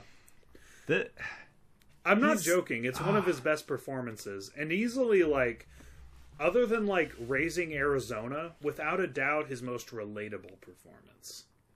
raising Las Vegas. There we go. Yeah, for sure. He's ah man, there's there's two sides of him, right? Like we mentioned that there's like two different halves of this movie where it's like a nice guy's buddy cop but like kind of trending towards criminal um tone and then the last half which is much more dark, much more serious kind of cage and he's playing both extremely well. And then in the first half he's like joking around. He's talking to the chief. He just wants funding for his stuff. And then he's rubbing sunscreen on his nose. And then he's uh, planning out a, a caper with Elijah Potter. It, it's a great time. And he's like, the way he rolls up in his minivan because they, they're planning this heist and they're just like all right i'll get the van and pick you up tomorrow at this time. And he rolls up in a fucking rented minivan. Yeah. and he's he just looks so proud of the van he got and it's just like a what dodge caravan or whatever But he's like he's so affable that it makes uh, Elijah Potter suspicious. yeah. Like unnecessarily so. Just because he's like way too affable. And then in one of the darker moments of the movie when uh, elijah potter finds out that he actually had the two tickets for their getaway to the bahamas that he wasn't bullshitting. That he was like for real we just found this money. You're not a sucker. You're my friend. Let's get this together. Yeah, it it's a slow reveal that Nicolas Cage, uh, aka Jim, knows more than he's letting on. He always has known about this criminal uh, organization. He's just been looking for somebody to rob them with him. He's known about this safe. Uh, he just hasn't had the means to get into it yet, and he needed a partner. yep Um, I feel like Elijah Wood takes that too personally. who Um, David, that's the character's there name. There we go sorry i was confused you just said some random actor i've never heard of Yeah, I'm swapping names around as a joke. see, Um, yeah, man, and all that goes to say, like, I think it all boiled down to a much more nuanced take on the complexities of the police than most cop movies have. Like, it, this is like, it's a really smart movie. Like, it, it's just, it's just intelligent, like generally intelligent with some nuance to it, man. oh yeah, for sure. Like, it's a smart script with um, like it's it's weird. It's like smart with its humor, and then it's equally smart with like the criminal. I don't know how to say it, like the criminal payoff or the twists and turns of kind of the drama side of things. It's great. Yeah, no, Like- absolutely. Well, What do you what what do you mean by the police kind of side of things? What are you talking about there? Um, I'm just saying that like there's like a spectrum of dirty to clean cops in this movie. Yeah, There's like most most cop movies just portray good guys and bad guys. People who are like total Boy Scouts and just want to uphold the law, and people who are entirely corrupt. And this Yeah. shows, you know, some gray area, and also just like showing showing being a cop like any other job, where there's rules and most people aren't really following them. You know, like they'll they'll you know kind of uh, hedge their bets on the auctions or. They find a bag of cocaine. Cocaine. they find a bag of Gee, cocaine and whose uh, dad are you? What? don't really take it all that seriously. You know, it just showed like um, it showed some more depth of morality than than I would say most most cop movies do. Just I, I think it portrayed Yeah. police officers as more human than you would normally see, warts Yeah. and all. You know, um, and that there's a hierarchy and a pecking order, and that like any other job, there's people in power who ask you to waste your time with stupid bullshit. There's people who abuse power. There's people who exploit it. Uh, and there's people who are just like, dude, it's just another day at the office. Leave me alone. You know, yeah, like, that, that's that's what I like is they just showed people that were just like, uh, just bored with their job. yeah. Like Yep. uh even the the bigger guy from Remember the Titans and Frankie from Boy Meets World is his name, sir. and from My Name is Earl. Uh From Boy Meets Fucking World, he's the son of Vader.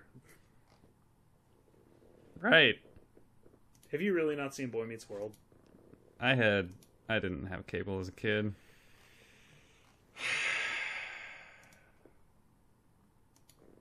I listed two other things he was in and you glazed over that. Because they're glazed. John Q. You depress me. Thank you. He has a fantastic character on Boy Meets World. Sure. He's like a gangster who's the son of actual real life awesome professional wrestler Vader. And he's also really sensitive and likes to read poetry. He's awesome. He's a cop in this movie. I'm aware. That was a segue, not a statement. I loved him in this movie, man. I'm happy to see him whenever he shows up. He rocks. Oh yeah, and he he's just another guy on that um, spectrum of police indifference or bored with their job or delving into the criminal and that kind of thing. It's really it's really cool. Absolutely, man. Um, I wanted to talk uh, uh, to kind of backtrack to what you mentioned earlier about like the movie's drastic tone shifts. Dude, there's just a moment. Um, is it the dude from The Wire that's in the car? We never really get a good look at his face. He, he no, passed away recently unexpectedly. He's also on. no, that's not Michael. K- that's not Michael K. Williams. no. Okay, cool. I knew Definitely it was. not. I knew it was a Michael. I've I've actually only ever seen him from Community because, as I stated earlier, I haven't seen The Wire, um, but I know Mm-hmm. he's more famous from The Wire, and that's why I said it. But um, anyway, when there's just this moment when you're just like, "Holy fuck!" Nick Cage killed a guy. That was He just I- fucking killed that man. yeah, the gun dealer Bobo uh, is what I put it. That's that's when I put the the movie takes its tonal shift Oh yeah, bet- between the two movies is when he Cage goes from aloof, fun dad cop that's maybe like, oh, maybe we should do some crimes. yeah, And he shoots a gun dealer in the face. yeah, And you're like, oh shit, and just like no remorse. here we go. No Yeah. remorse. Total sociopath about it. Yeah. Yeah, Like, maybe this guy isn't what I thought. He, that's He's when we not. get to understand that he knows more than he's let on. Um, Mm-hmm. and we've been worked. The audience has been played by this character. And that's That's right. that's smart man. It's just smart filmmaking. It's smart writing. Um, and ultimately like what leads to elijah potter's downfall is his humanity. Like this was a thing that like for them to succeed, you had to just like completely depart. Morality, empathy. Like you really do see that this like nice, affable guy is a legitimate sociopath. Like just Yeah. like is going to take what he wants and doesn't care who it hurts. And it's like, um, what absolutely fucks Elijah Potter's character is that uh, he has sympathy for a woman that he's exploiting, right? For a woman that he's mistreating and abusing and cares that she needs to call her her kid's father, um, and that's what ultimately fucks it all up. Um, And again, dark. it's like it's a movie about what a mistake it was to not just take what was yours. Yeah. Or maybe it's a movie about like at a certain point you're in too deep and it's irredeemable. You're gonna get fucked over. You know, like Yeah. um, you're not gonna Elijah get away with Potter, yeah, he's just trying to keep up above his head instead of going under. Um, again. so, That was a good Sum 41 reference. thanks, bud. Um, Ah, damn. I had something. Where did it go? Uh, German engineering does it again. That wasn't it. Um, yeah, I think this is more of a movie. There's there's no good guys in this movie. yeah, no, El- Elijah Potter wants to be a good guy. But he's But- not. he's he's not. He he possesses some empathy, mm-hmm. which is his what you would call a downfall. But he's not a good guy, and Yeah. when that ultimately screws him in the end, like he was he was never a good guy, and the people that deal with him not good guys. Yep. It doesn't matter that he's a cop. It doesn't matter his job, and spoilers for the end of the movie. He gets shot in the face holding up his badge to the people that are about to shoot him, saying, Wait, wait, I'm a cop. Yeah, And at that point, we've already kind of forgotten that he's a police officer. yeah, Like, you kind of forget that he's a cop. Just, we've seen cops in this movie take criminal turns, like just abusing people, abusing their power. But even in that moment, you're like, maybe that'll save him. I forgot he was a cop, but maybe that'll. Oh, he's shot in the head yeah. like it, there's there there's no there's no morally righteous character in this movie at all Oh no, absolutely not. And you know, it's a story about like that was too little, too late for him. Um, Mm-hmm. And also, he distrusted the wrong person and trusted the wrong person. Um, Mm-hmm. This all could have worked out for him if he trusted Evil Jim, but he instead chose to trust the woman who was portraying very herself as very sympathetic, which she was. Um, I'm not gonna lie. If somebody like breaks into your house and handcuffs you to a sink, it's okay to put a hit out on them if you have the power to do that. like if that Yeah. if that's a resource you possess and he's kidnapping you, uh, I think it's fine to put a hit out on him. she, she was smart she just outsmarted him No, Yeah. she she absolutely did. She played him like a fiddle, and that's what rocks. Um, and that's what's like messed up is like it's because of his human empathy that he trusted her. Um, when really, if he did the fucked up thing and like shot her in the face and trusted his like even worse partner who presented as much less seedy on the surface, he would have been on a plane to the Bahamas with millions of dollars. like that's it's a fucked up movie, man. Um, yeah so th- um go ahead. no you're you're good go ahead I've got a little just something that I wanted to reiterate about the smart writing. The whole movie, you're expecting them to get busted. They're total amateurs. They're in over their Mhm. heads, and you know this, and you just keep expecting some external force to fuck it all up. And it was Yeah. all internal conflict, like internal relational conflict that blew the entire operation, which I thought was fan fucking tastic writing. Um, Yeah. That like they handled their their plan worked, and they handled all the unexpected shit that came up in their plan. Like every hiccup, totally manageable. They did really good. But they just couldn't work it out between themselves, and that's what fucked up their plan. yeah that's that's what's kind of annoying about movies that would be like this it is just like you know we me and my criminal partner we did all these things but ultimately in the end one day just the cops showed up Yeah. like that's boring that sucks it probably like is what happens in real life but we we we get to see these characters kind of overthink and turn against one another Yeah.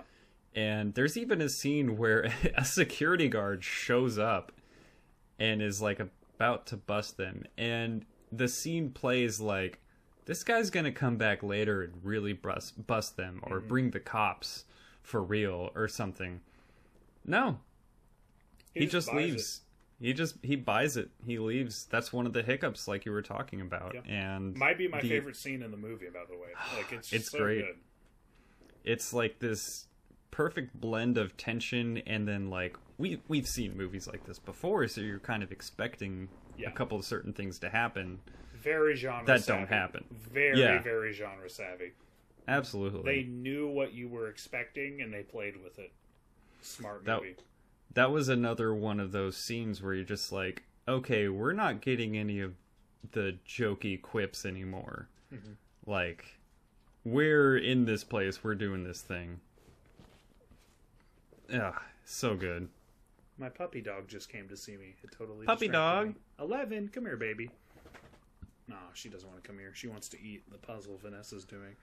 Oh no, she's such a big girl. She's a puzzle eater, man. She doesn't just chew them; she eats them. Um, I have a barricade built in this room to protect the puzzle in case Eleven walked in here. Um, anyways, Let's hope it holds here. are you ready to get into gimmicks, Greg? Uh, one last thing. Please. This is the third movie we've talked about. You, you mentioned this as being one of Cage's better performances in any movie ever.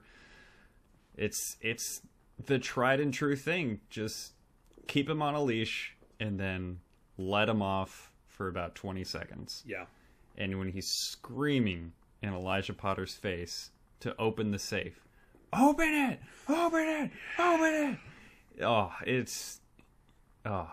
Well, also Just- that the, and when the he, fear in my eyes. it's so good because it's so genuine. And the only hint we got of the cage before was, do you remember in this montage where he's hanging out with all the hotel employees? And he just starts like shadow boxing around the room, and everyone starts laughing. Oh yeah, what the fuck was he doing in that part? he was killing it. Apparently, those were the two cage moments of the movie um yeah but like that's the thing though and that's what makes this movie so so awesome man is they normally when cage is on a leash and they let him off for a minute they just make him be very quiet for the rest of the movie like they don't they don't give him a lot to work with in case he fucks something up um he is dialogue heavy in this movie and is showing that like he has chops beyond so bad it's good. I'm absolutely fucking crazy, and I don't know. I don't know what the other extreme and, is. and Um, also just like over dramatic, like loud, expressive reactions Yeah. to things. This was Screaming in the bathroom in Mandy Yes. isn't what we're getting in here. We're getting something else. crazy, grounded, relatable human character, um, and it, it's one of those moments, man, where I'm just like, dude, what the fuck is Nick Cage? like, is he is he God? I don't want to know. I just know that I love him. I mean, it's why I it's why I typically refer to him as the corporeal deity that currently embodies the vessel of the actor known as Nicolas Cage, because that's, That's the best. that's the best explanation I can get of this man. Uh, no doubt about it, he's my favorite actor. There's just no question, man. Um, I'm with you, man. I'm with you. What's uh, what's your gym within a gym? Uh, you just mentioned it. It's uh, Jim, played by Nicolas Cage, being a cool and fun coworker at the hotel. Fuck, man, he's so cool in that little montage He is, man. it- where he's just like blending in and just like kind of got the one eyebrow raised with this thick mustache and just like I'm just one of the guys. And then at the end of it, he shows Elijah Potter an envelope full of cash. He's like, "No, this is just the tips I got." Like he's just having a good time with his new coworkers. like, It's I love it. it's the kind of thing that makes you like wish he would just keep doing that. It's like, dude, you're Yeah. you're happy. You you you found a place for yourself. Abandon the crime. Just work at this hotel. You're having the time of your life, man. He's Like, got a spot, and people love you here. yeah. Um, we're not identical, but we are very similar um, in our pick this time. I, I just picked Nick Cage's performance, my gem within a Oh, gem. Like yeah. I, I don't know if that's too broad. Um, I, I could narrow it down if you wanted, but I feel like we're very in the same spirit here. That I was just like, hey man, sometimes I just want to like have my jaw on the floor and like look at the ridiculousness, but like this was a fantastic performance, man. It, it just really was, and very, very outside of his norm, especially at this point in his career. Um, this is a movie no one has ever heard of. I don't even remember how we heard of it. Um, I want to say I heard about it from you, but I, I literally no recollection. I had seen the poster before we watched it. I don't know why we picked it. I don't either. I don't care as long as we got there. Exactly. Um, and I, I really seriously think it's like some of his best work. And like, dude, say what you want about Nick Cage, but don't fucking pretend he hasn't had a prolific career because he has. Yeah. Um, he he has just had one of the coolest, most amazing acting careers in the history of cinema. Don't at me, uh, like actually at me, because I would just I I'm not having a great week, and I would love to just displace my rage onto you because I will fucking embarrass you if you try to uh, argue that he hasn't. Um, Ca- Cage discourse is the remedy to a bad week at work. you know what? When you make over 90 features, I'll let you say shit about Nick Cage. I've made zero. I've been the script supervisor slash boom mic operator on zero movies. I have made a handful of shorts. I have no idea what the the movie is or the number is, and I wouldn't even say I've made some of them. I've helped with some shorts in that handful. Some I would say I've made, and those are uh, the worst ones. Usually, the ones that I helped with turned out a little bit better. Um, I've I've cut some pants into shorts. Uh, Denny, Hold on, do you have to guess? You have to guess my favorite. I do have to I'm- guess, I'm, one yeah. beer up right now. Hold on, let me I'm- let me let me definitively pick my favorite and my my runner up. Uh, so so I know for sure. Um, I've got my favorite. Let me pick the uh, the runner up really quick. Okay, I've got my favorite and my runner up. um, my runner-up before I pick is Nicolas Cage in the safe that they've cracked. Elijah Potter has realized that he knew the whole time what was going on, what what it was they were looking for. And it's this pristine safe. It's not just like a loose pile of cash. It is a IKEA level set of cabinets full of diamonds, cash, various uh, valuables. And he's just looking around and says, Where are we? And Nicolas Cage says, We're in the heart of the American dream. So good, so So- good. So good. Um, but my favorite, and the one that I think might be one of yours, is Nick Cage in the bar saying, David, David, stay positive, dude. Ooh. Oh, we're so close that I'm going to say we're one for one. Unless you want purity. Because that's so close.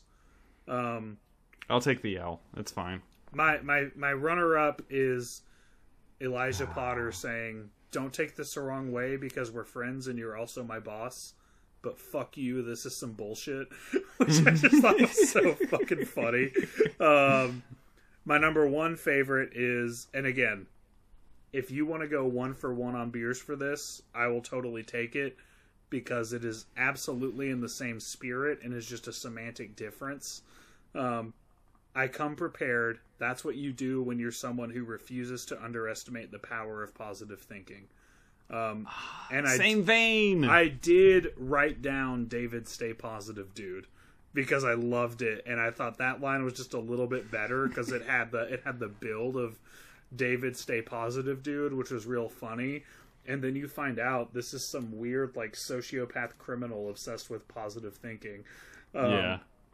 I'll, I'll buy you a beer and you can buy me a beer and we can even it out. I I think Together. no, but but, but we both get a beer. Okay, Okay, we both yeah. get a beer. Um, you just get an extra one from before. right, and you get an extra one from before. I, I I'm I'm totally fine calling this at one for one because that showed that you knew me and you knew what I liked, and it's really just uh it's it's splitting hairs. I'll, I'll go. You're one on one. Okay, I appreciate it, man. Uh, this is all going to come to fruition when we watch Cats together. Oh my god. I'm gonna Um, need more than one beer for that. I'm gonna need Denny. You owe me seven, and I also owe you seven. That's after we uh, take a couple shots, right? We do have to re- record something after that. Um, Well, I, I think sober or not, I'm gonna be crying. so, what's the difference, oh my god. dude? My uh, my my December's getting booked up. We gotta we gotta plan that out. The Jellicles are doing some bullshit. I don't know. I don't. I don't, Don't fucking do this. care. Don't do this to me. Don't not not We're until we teasing. absolutely have to. We're teasing. Uh, my personal gimmick, my favorite jarring commercial moment. Um, yeah, it's like I said, the movie takes a turn. It becomes a the second movie. It becomes a fun, comedic, well-paced buddy cop crime comedy. And then Nicolas Cage shoots a gun dealer in the face. And then we get a commercial break where I'm yelled at again by Kate McKinnon about Verizon.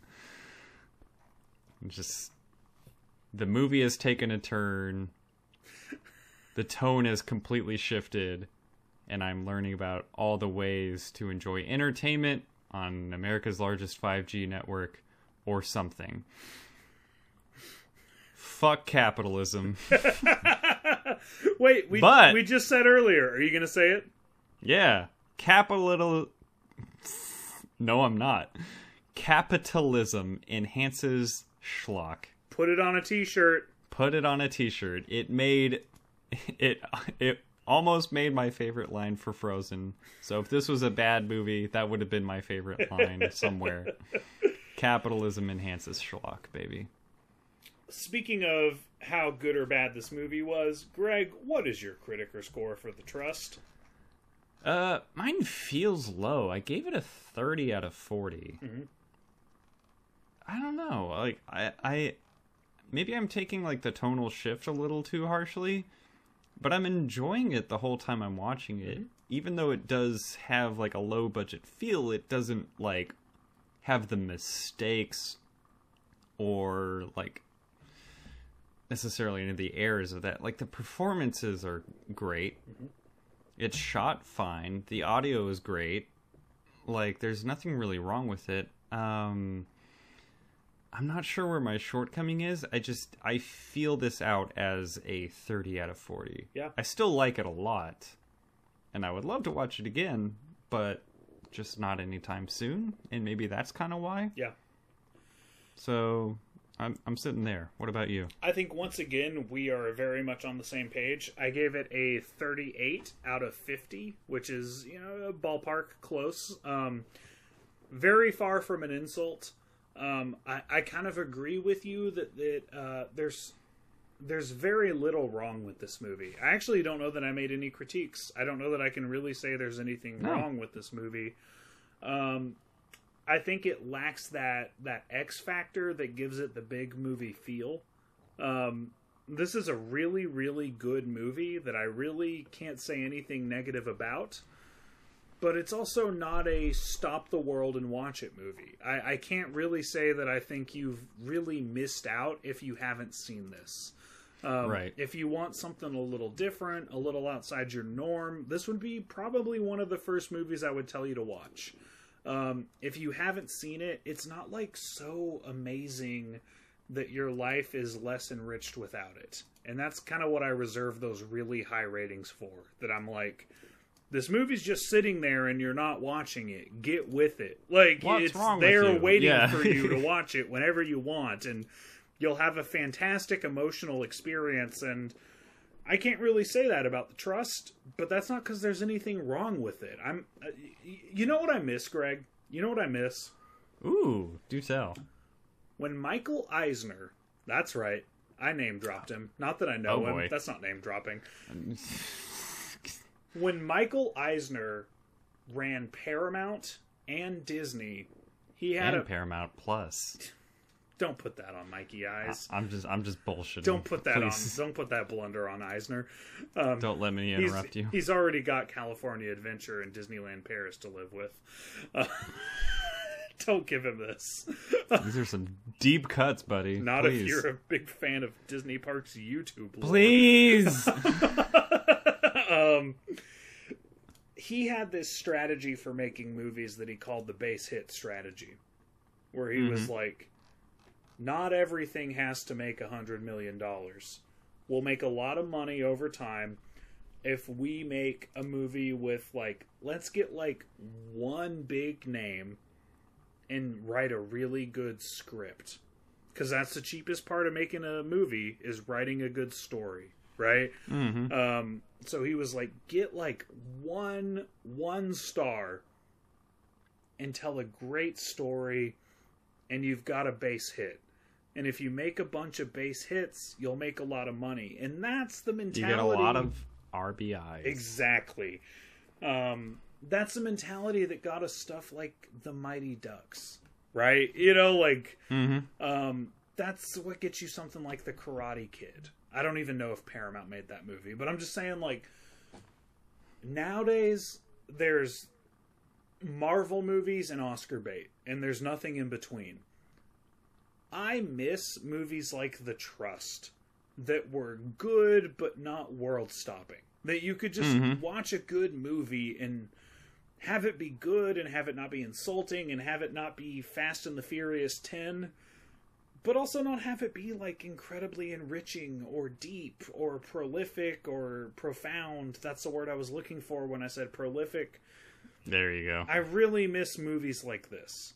Um, and so it's it's a very loving 38. This is a long walk for a short drink of Yeah. water about why I gave this my Criticker score, but um, I truly think this is a really really good movie, and I wish there were more like it. And not everything has to be um, some sort of like life altering.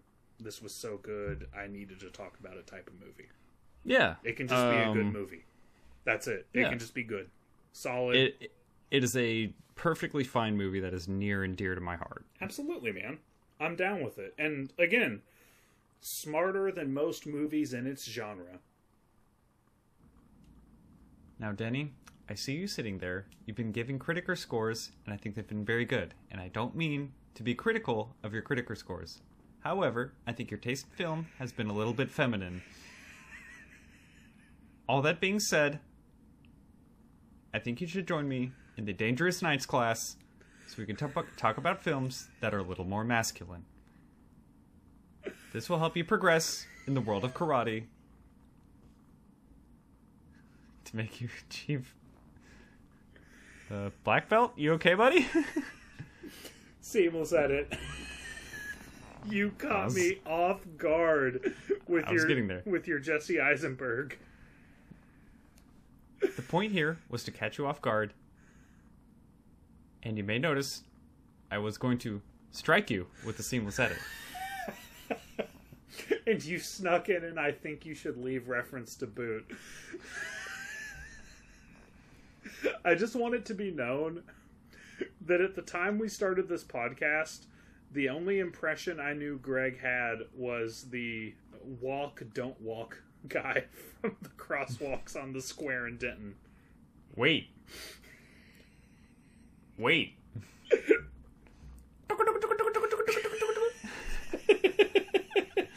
Still got it. I don't know why I didn't generalize that. If Greg can impersonate the crosswalk perfectly, why would he not be able to impersonate notable actors? but it just you've got so many in your back pocket.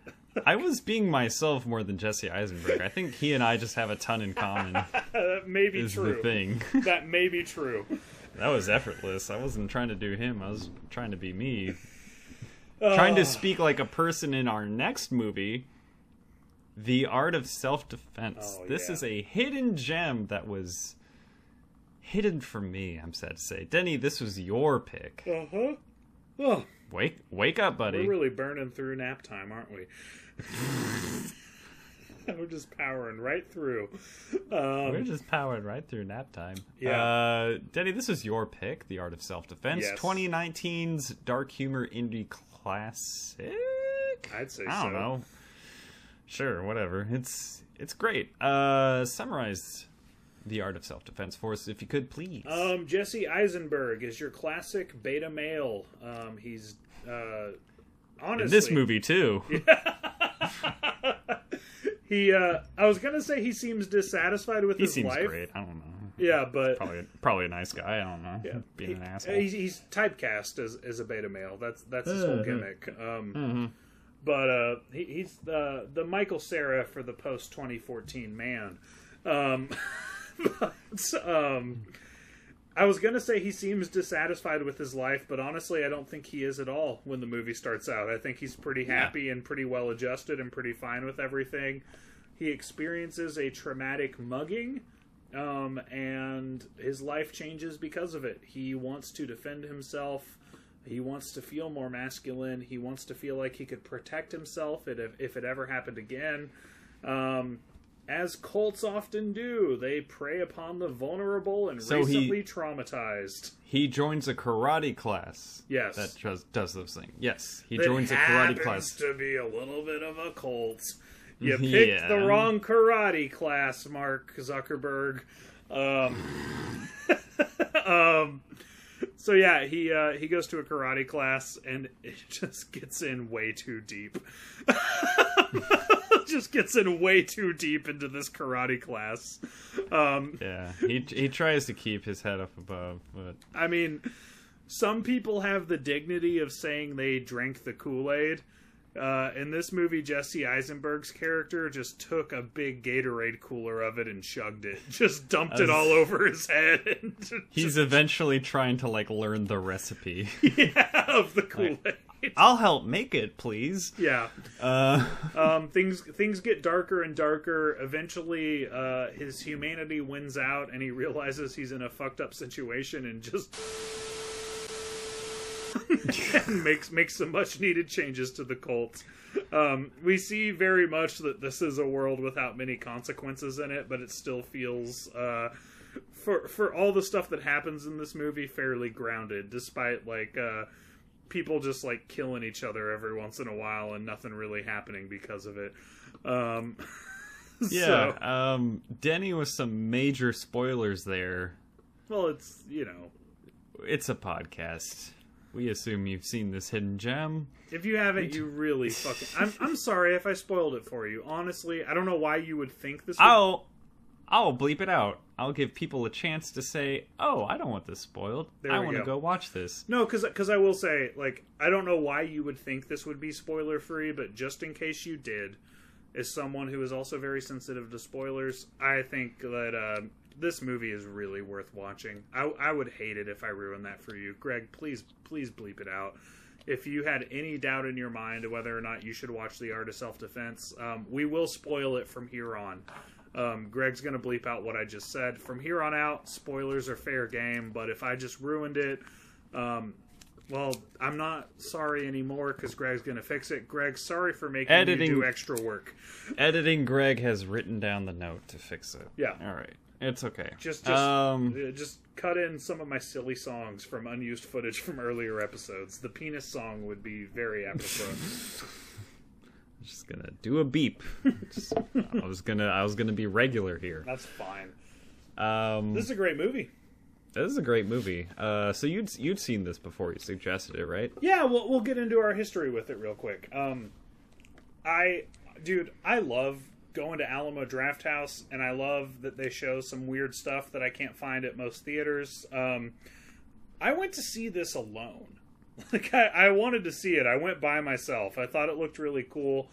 Um, I don't remember why Vanessa didn't want to go, but she didn't. Maybe she was busy or out of town or some shit. I don't know. Um, Maybe she she saw the trailer. yeah.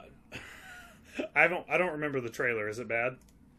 It it uh I'll get into it. Go ahead. So I, I saw this alone, and I, this was not a very successful movie as far as I'm aware. I haven't looked at the budget figures, but like, I started spreading its gospel because I was like, "Holy shit, that was like really good!" Like not just like like the trust is fun and better than you expect, but like the art of self defense, I was like, that was like good. Like that was like a mm-hmm. really good movie I just watched.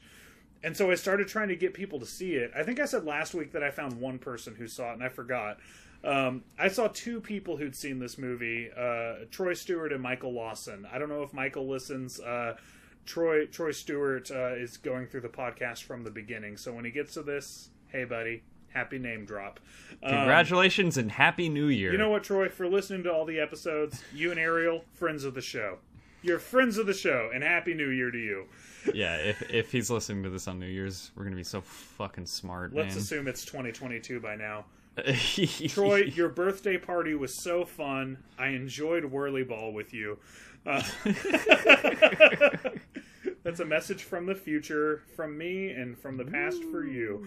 Anyways, I got like literally two people to go see this movie just because I needed to talk about it with somebody.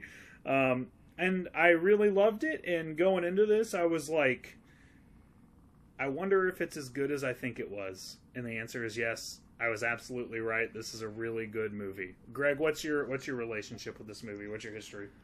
Um, I hadn't seen it before, and I feel kind of bad about it. I I watched the trailer. I think uh, I w- went into work one day, and before work started, you know, people were kind of we were just kind of watching stuff on YouTube together as a group, and someone pulled up the trailer for this, and you you you know how much I don't like watching trailers. This was something I watched I wasn't really expecting to. I I don't know, man. So yeah, obviously, first time watching it. The trailer makes it seem like uh, Jesse Eisenberg's character Casey is just such an off the wall weirdo that he is rejected and finds like acceptance within a karate class Yeah. and then the trailer kind of goes on and says like a um a fantastic black comedy a dark um Which are which com- are sketchy with a twist. buzzwords. Those are usually lazy excuses for being edge lords and being like, "We're a dark comedy." Fuck off.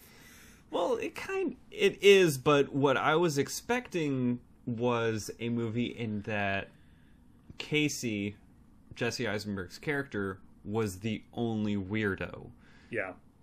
and I want I I started this movie and you know he he's kind of a weird guy he goes to work he's an accountant at his job uh he's got a little dog and I'm just like oh no my guard is all the way up there's a dog there is a weak feminine character as they all describe him as there's a weak character with no self confidence.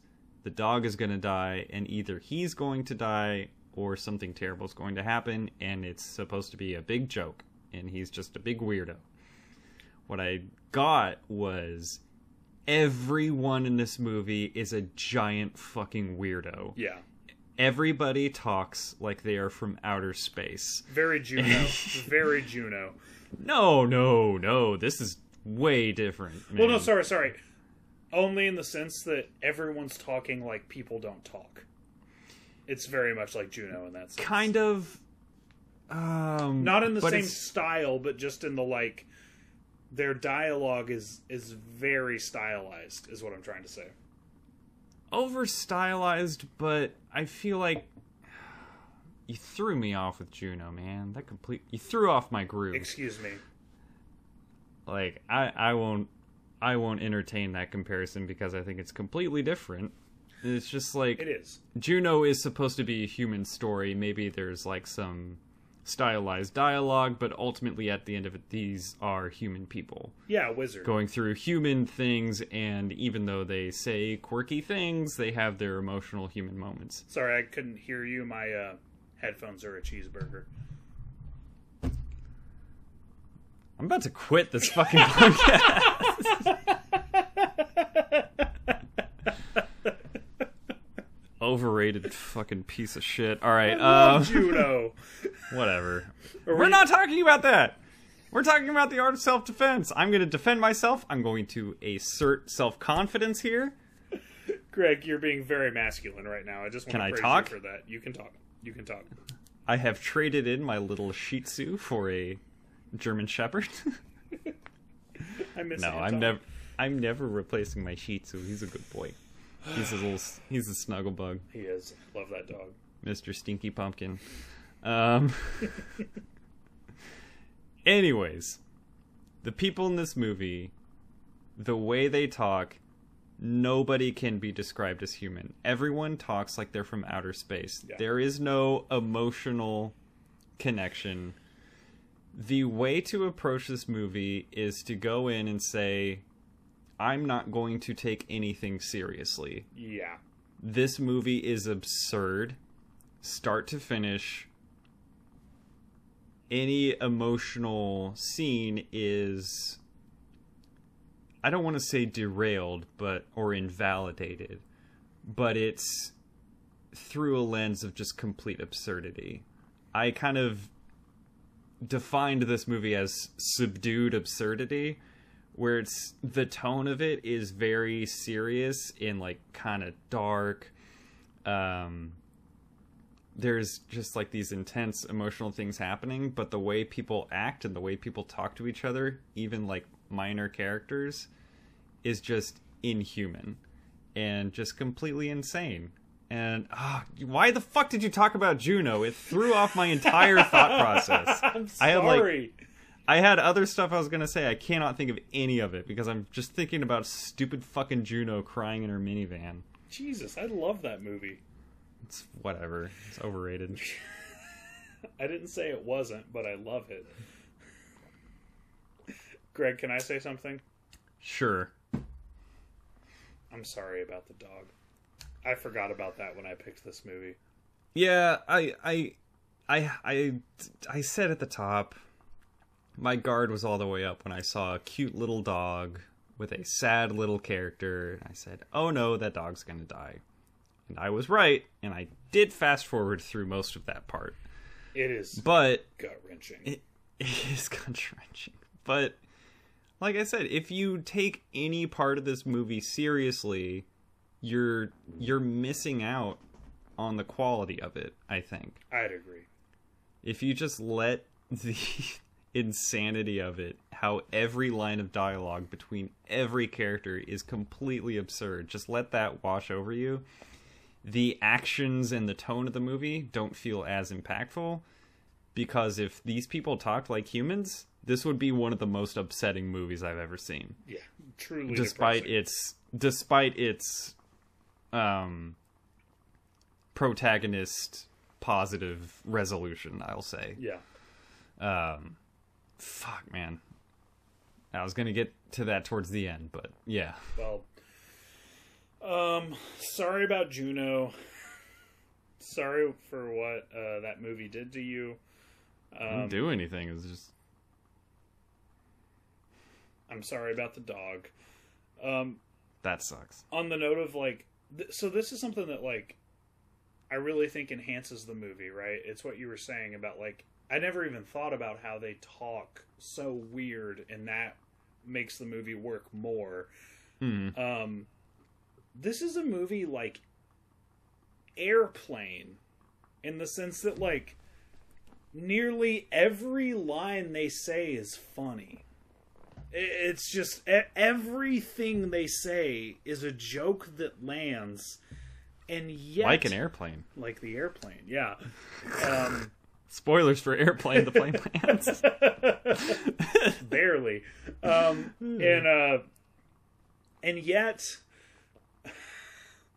yet the tone of the movie is so dark that it just doesn't seem like they're doing gag a minute Leslie Nielsen puns constantly. You know, like Yeah. but like nearly every single moment of this movie is funny, but also Yeah. uncomfortable. Yeah, dude, like every every conversation and like every one-liner, I was like I could make this a seamless edit joke or something like Yeah. And like exactly what you're saying, I had a note that says it kind of covers that exactly where the the lady on the voice machine in Casey's apartment just like the voice machine recorder voice she's just like snarky. No one else has left you a message.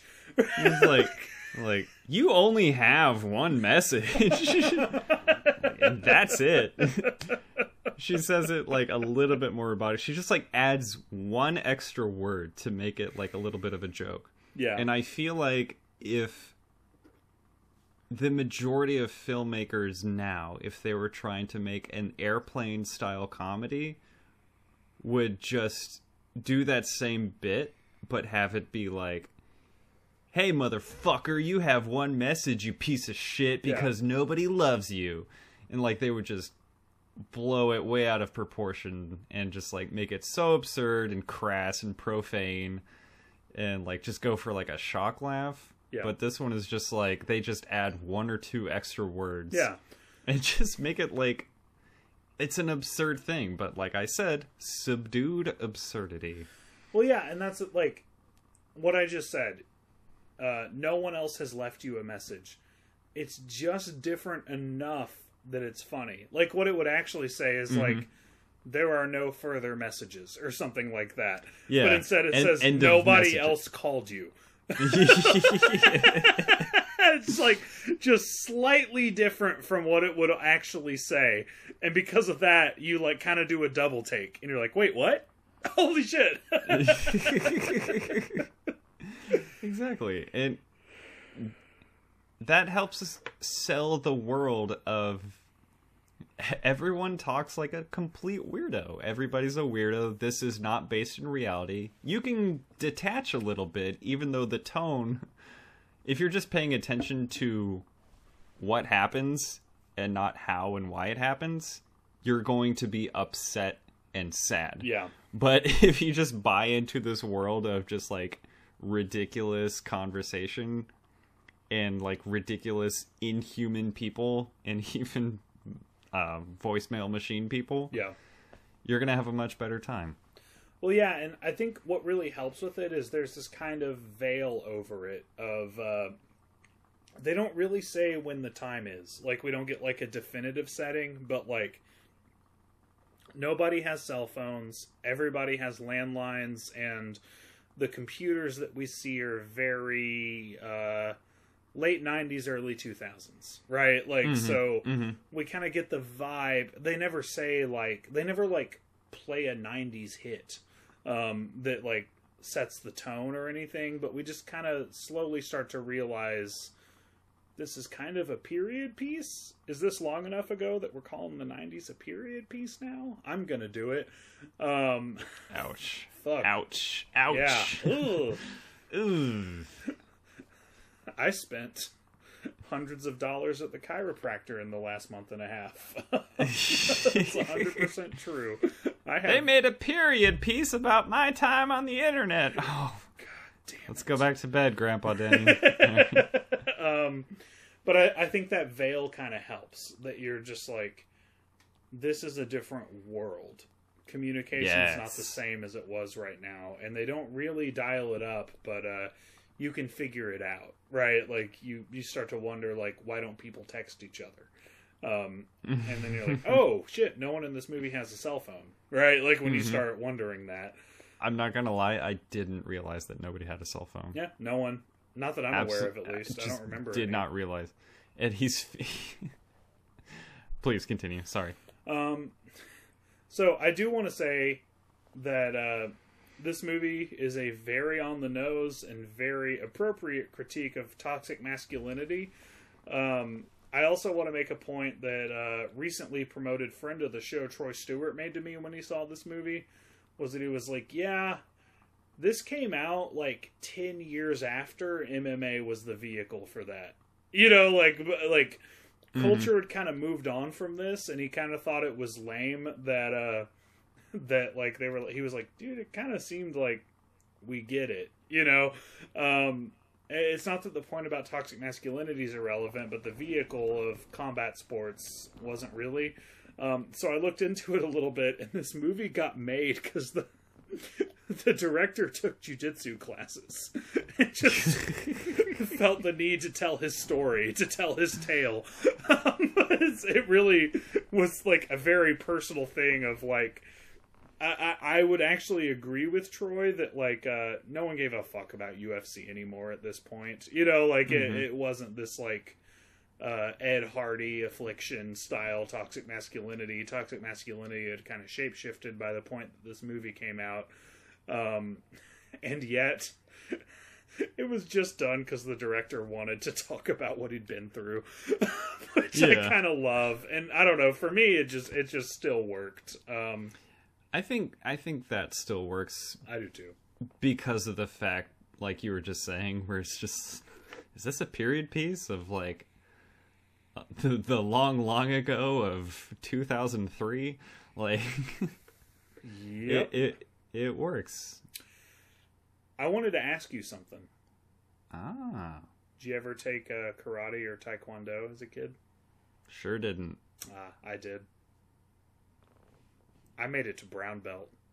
ooh you didn't have any uh stripes on there I don't remember. Um, I basically remember to get from brown to red to black, you actually had to really start working, and that was about the point that I gave up.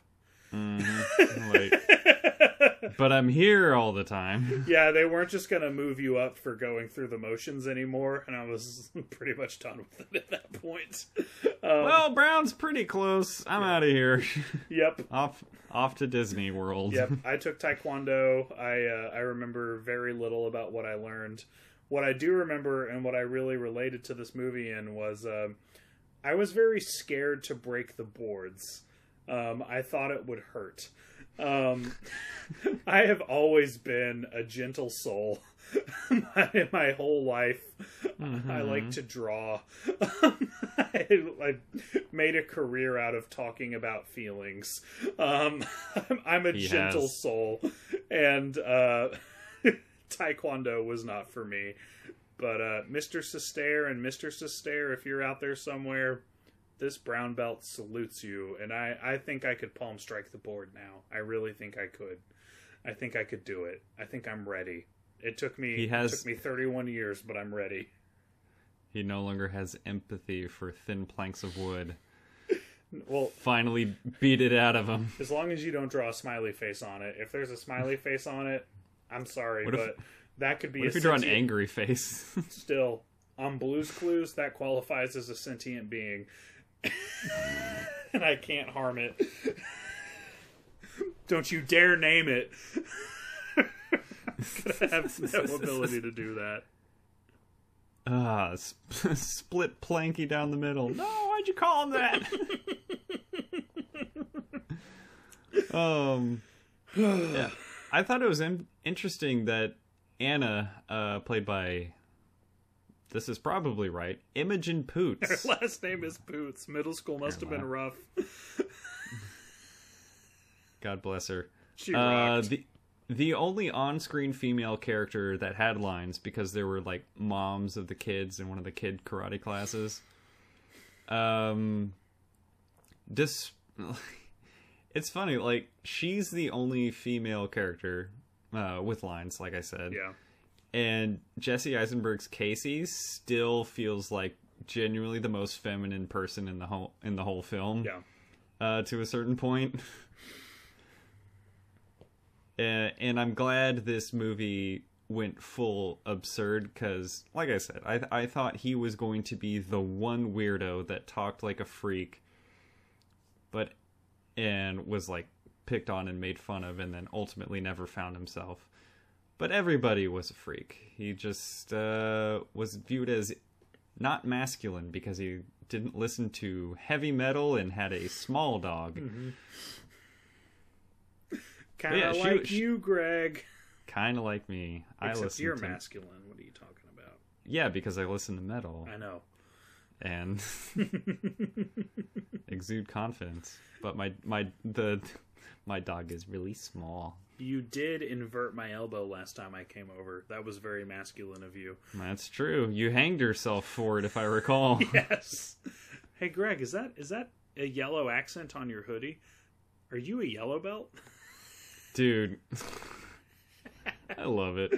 No, I, Start go ahead. start starts wearing his yellow belt everywhere, funny. practicing karate under his desk at work. Dude, I think the one person the one person in the movie that doesn't talk like an insane weirdo alien is his boss. Oh yeah. Uh, Grant. Who is just and- so great to him throughout the whole movie. he is the one person that's nice to him. He's the one person that talks like a human being. And Casey punches him in the fucking neck when he's being even nicer to him than he has been before.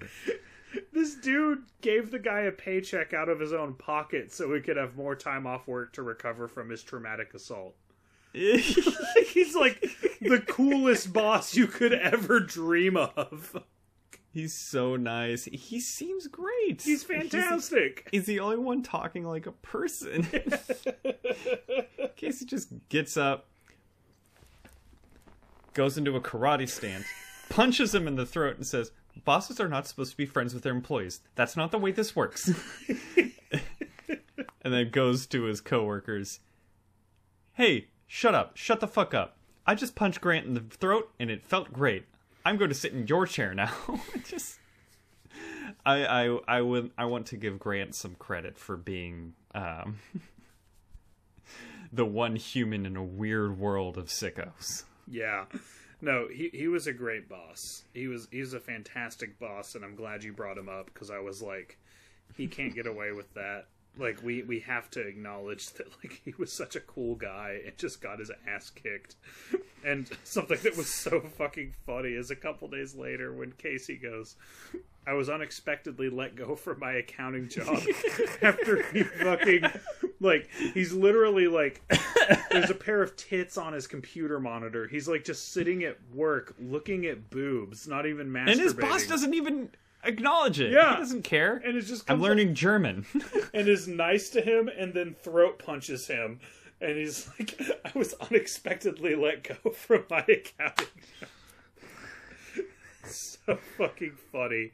There's so many little scenes like that where just people just brush off something that you and I, of course, would be like, "Yeah, no shit." We're like, well, maybe I punched my boss in the throat. Like, I was just unexpectedly let go. there, there's so many scenes like that, man. Like I said, like I gotta watch this movie again just because I feel like every other line of dialogue was just like a under delivered joke for like a scene like 10 minutes ago and it's like a huge payoff I I have had a hard time picking a favorite line.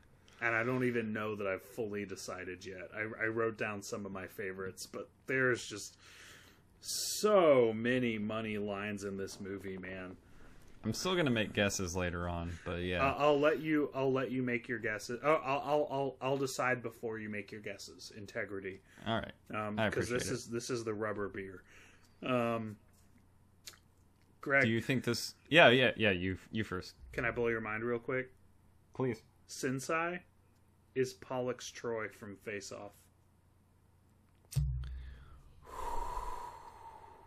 God damn Awesome, right? that's awesome Awesome.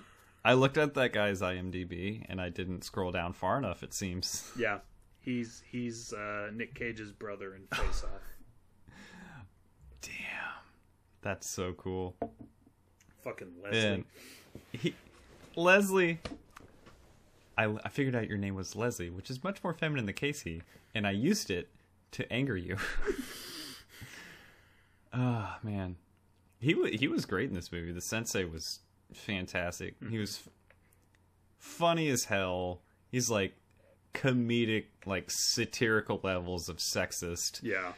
which like Which, by the way, we've watched a lot of sexist movies, finally we got to watch one that did it on purpose with the point of making a commentary about it. Because we've Yeah. just lo- we've watched a lot for this podcast that were just sexist.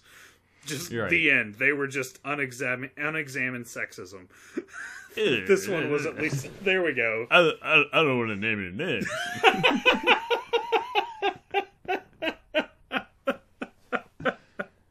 you know, um god this movie but John Cusack kind of sucked. You know, fuck high fidelity that's the only movie I was talking about. Denny, what's what? Well, what, what were you gonna say there? oh man i lost my train of thought with the unexpected rocky impersonation Rocky. oh, he was here. he was he, Um, he was sly swung by really quick.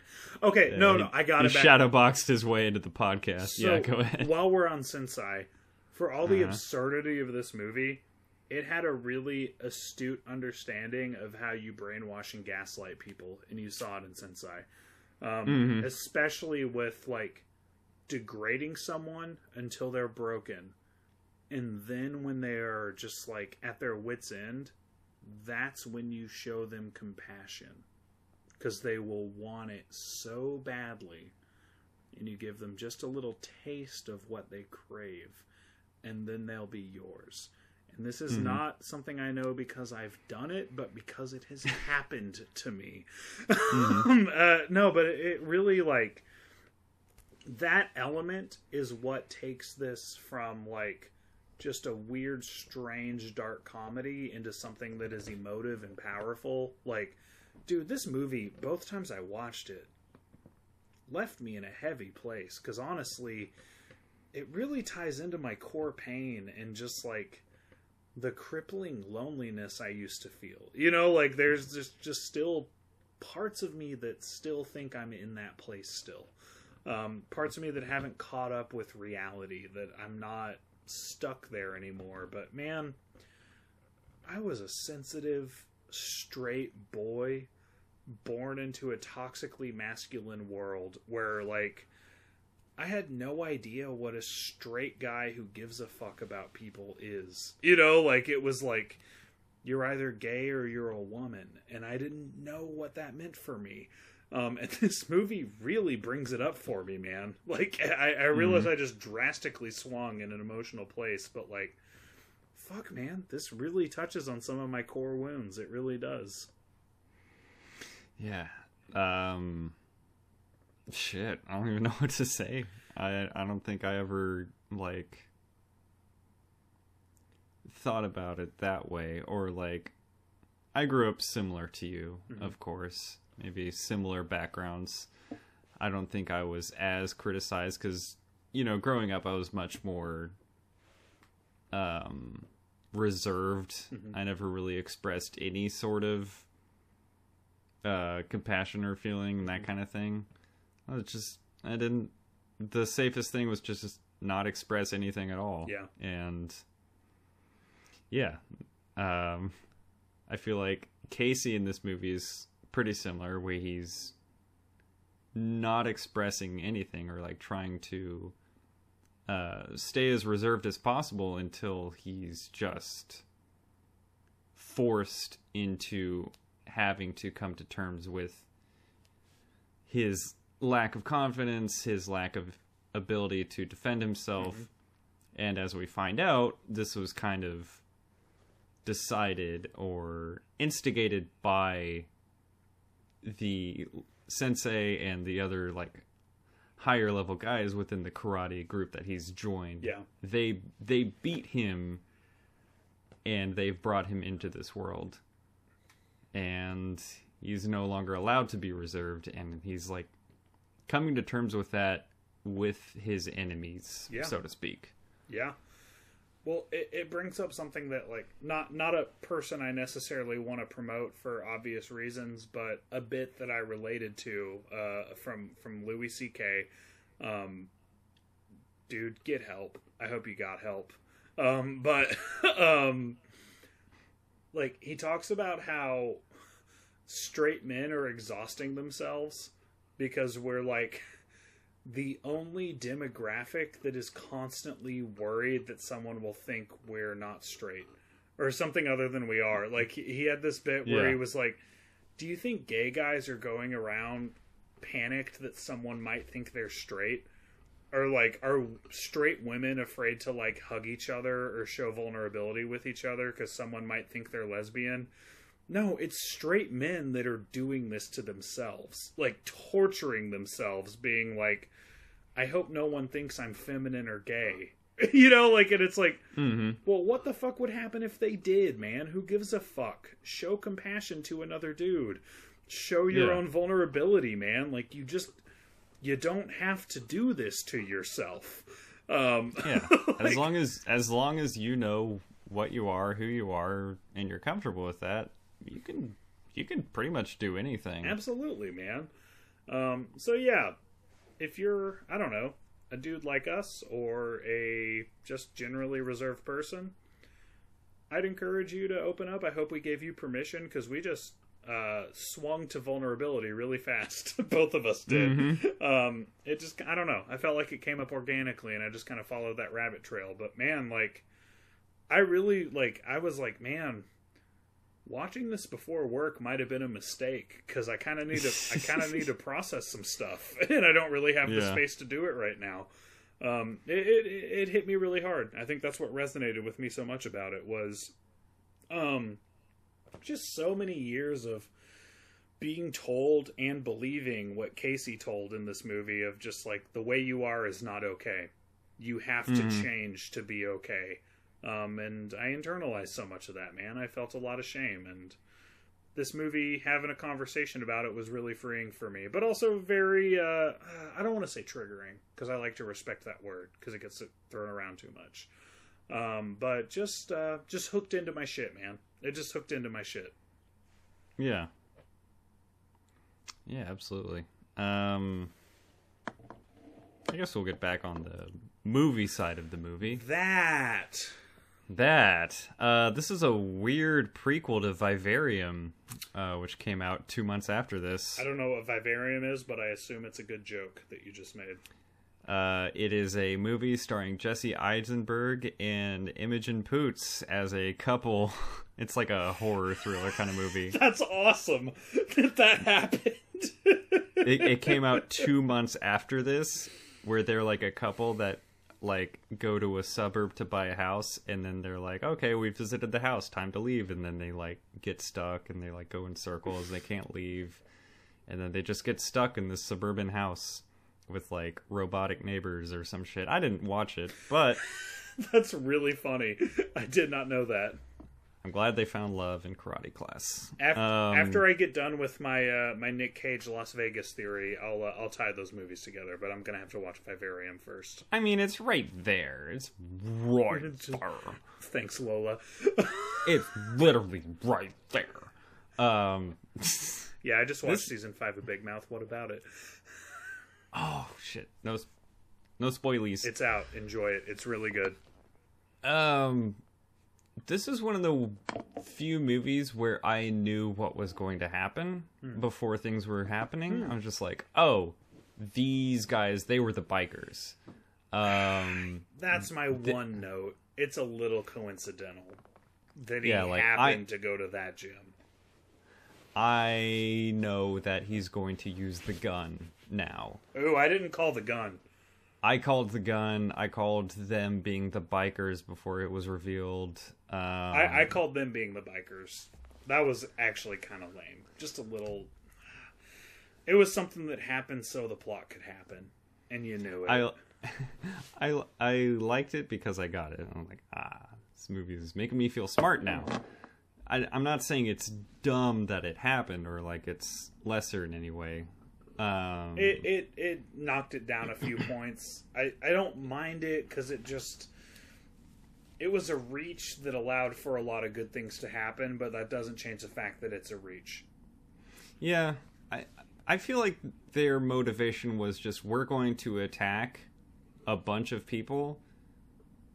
Maybe one of them's going to come in and we'll change their lives. Yeah. uh, they're gonna f- find their security here. We're going to hit strike the right chord with somebody, and they're going to come join us. Yeah. that kind of thing. And I, I do love the reveal that the sensei was just recording all of it on his big dumb camcorder Yeah. and like making bum fights tapes, Yeah. like his editing bay. Yeah. And then even funnier when Jesse Eisenberg karate chopped the tape in half. That fucking rocked.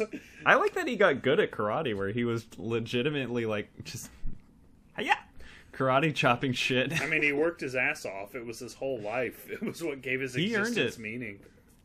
he was one of the best yellow belts that ever wore a yellow belt. So on the on the Um, note of belts, hmm we touched on it earlier, but we'd be remiss to not acknowledge how fucking funny it was that the two dudes with black and brown belts loved their custom made black and brown belts so they could wear their belt everywhere. Fuck. So fucking funny. The you spoiled my gem within a gem. Oh, Which is- shit. We should start talking about these before. I keep spoiling yours, and I'm sorry. I don't mean to do it. only we'll only discuss gimmicks, but yeah, my gem within a gem is the sensei getting. So Jesse Eisenberg, he feels incomplete without his yellow belt. He wants to wear it everywhere he goes, so he gets a custom belt from uh, from a company that's just like a regular belt, but it's just the color yellow. And they have a minimum order of 50, so he just buys all the colors of karate belts. And he gets the sensei a black one. And he's like, This is great. It's like I can wear a black belt wherever I go. And it keeps my pants up. you could just. The most common belt you could buy is a black belt Yes. and he's just like enamored with this custom belt that's made to look like the belt he wears in karate. One of the funniest things I've ever seen in this movie. Um, absolutely. I'm wondering if we should just segue into gimmicks. Do you have anything else? Um, Because you already did one of the gimmicks, essentially. I think I think my last note is just this is a hidden gem. I think this is there's like a genre movie that's just like kind of kind of based in reality but just trying to be weird with it mm-hmm. and this is kind of leaning more towards the weird side but it's not a we- inaccessible weird Yeah. Yeah. the it's somewhere on the spectrum of weird and accessible accessible but i can't really place it like it's it's completely off the wall but like something just works i think it's Yeah. like how s- intentionally strange it is and how well it leans into the absurdity of especially like i was saying multiple times the dialogue Yeah. it it it reinforces the idea that you're not supposed to be taking this too seriously. Yeah. If you do, you're going to be very bummed out, especially when the dog dies. But if you just take this as like these guys are talking like freaks, talking like aliens, I can draw stuff from the major themes here if I want to. But this is one big goof show that ends with the protagonist shooting the sensei in the head with a gun on a res- on a uh, karate mat. Oh, so fucking good. It A karate mat that needs to be cleaned much more often, I think. yeah. Well, it shows that moment shows that he stopped buying into the ideology. Mhm. The guns are for the weak, right? That's rule number eleven. Yeah. Um, it shows when he just shoots him that he's like, "No, I've broken, I've broken the spell you have over me. I don't believe that anymore." Um, hmm and oh, dude, I, lo- I actually have a few more things to say. I know I suggested I suggested going home. Um, Mhm. Actually, I have a few more things to say. One is on the note of uh, of what you said about not taking it too seriously.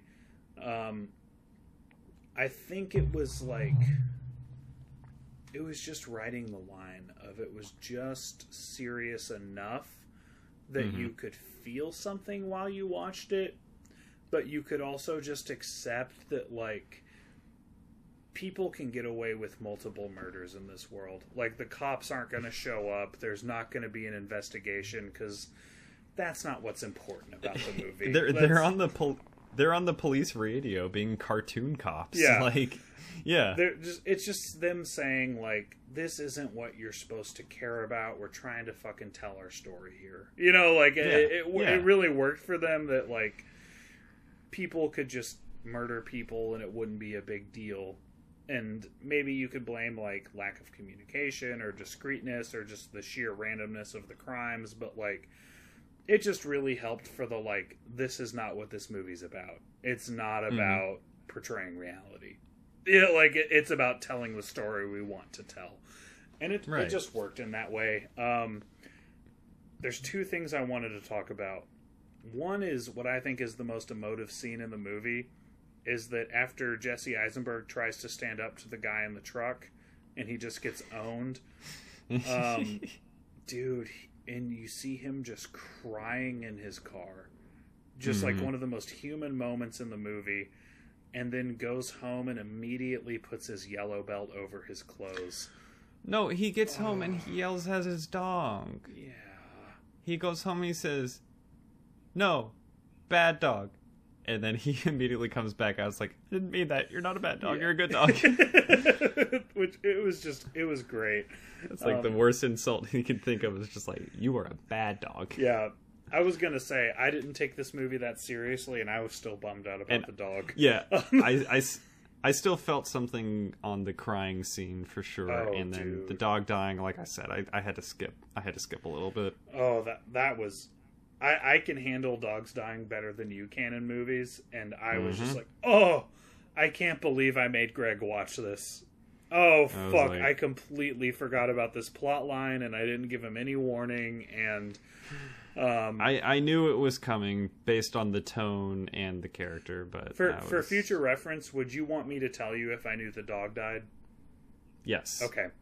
I, I don't spoil 100%. movies, but if that's something that you would legitimately want to know from here on out, if I remember that the dog dies, which that it's just not what stuck with me about the movie. Um, but as soon as I saw the dog, I was just like, "Oh God, what have I done?" This is actually a pretty rough one. this is like worse than most dog deaths. Um, but it does redeem itself. dude, that A different dog gets the comeuppance. Well, not to mention when they're rolling credits uh, next to the Grand Master, there's a picture of the original dog, Yeah, which was really, that. really nice. That was cool. Um, that's that was a cool moment of like, there's been an irredeemable loss, but we're kind of redeeming it. You know, like you you Mhm. can't get a lost life back. It's one of the few things that just like truly in no way ever can be fixed. Um, Yeah. If something dies, you cannot bring it back, and uh, that was a cool way to be like, yeah, but he lives on. That little Dachshund Mhm. lives on, and Dachshunds fucking rule. But all that goes to say, I said I had two things to say, and I've said like ten now. Um, Greg, you know what we haven't talked about at all? Mm, what? Kick puncher. Oh my god. This is His a punches have the strength of kicks. it's a kick puncher positive movie. I had a note about it, but I didn't go there, and I wish I had. It's kick puncher. Kick puncher's like a main focus of this movie. The bruises are consistent with punches, but they appear to be kicks. That was so fucking funny. Oh, watch Community, everybody. If you don't already get the joke, watch Community until you get it. And I'm just going to leave it at that. and then watch this movie. Yes.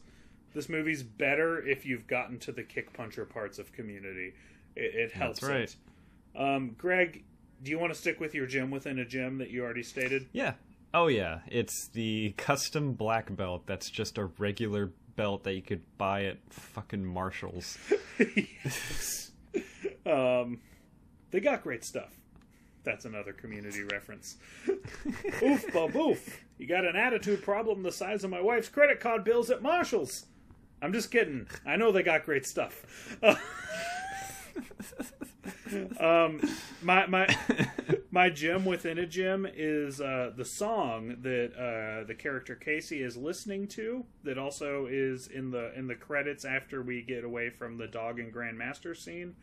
Um, Uh-huh. It is a song that I wish was on Spotify and I seek out on YouTube regularly.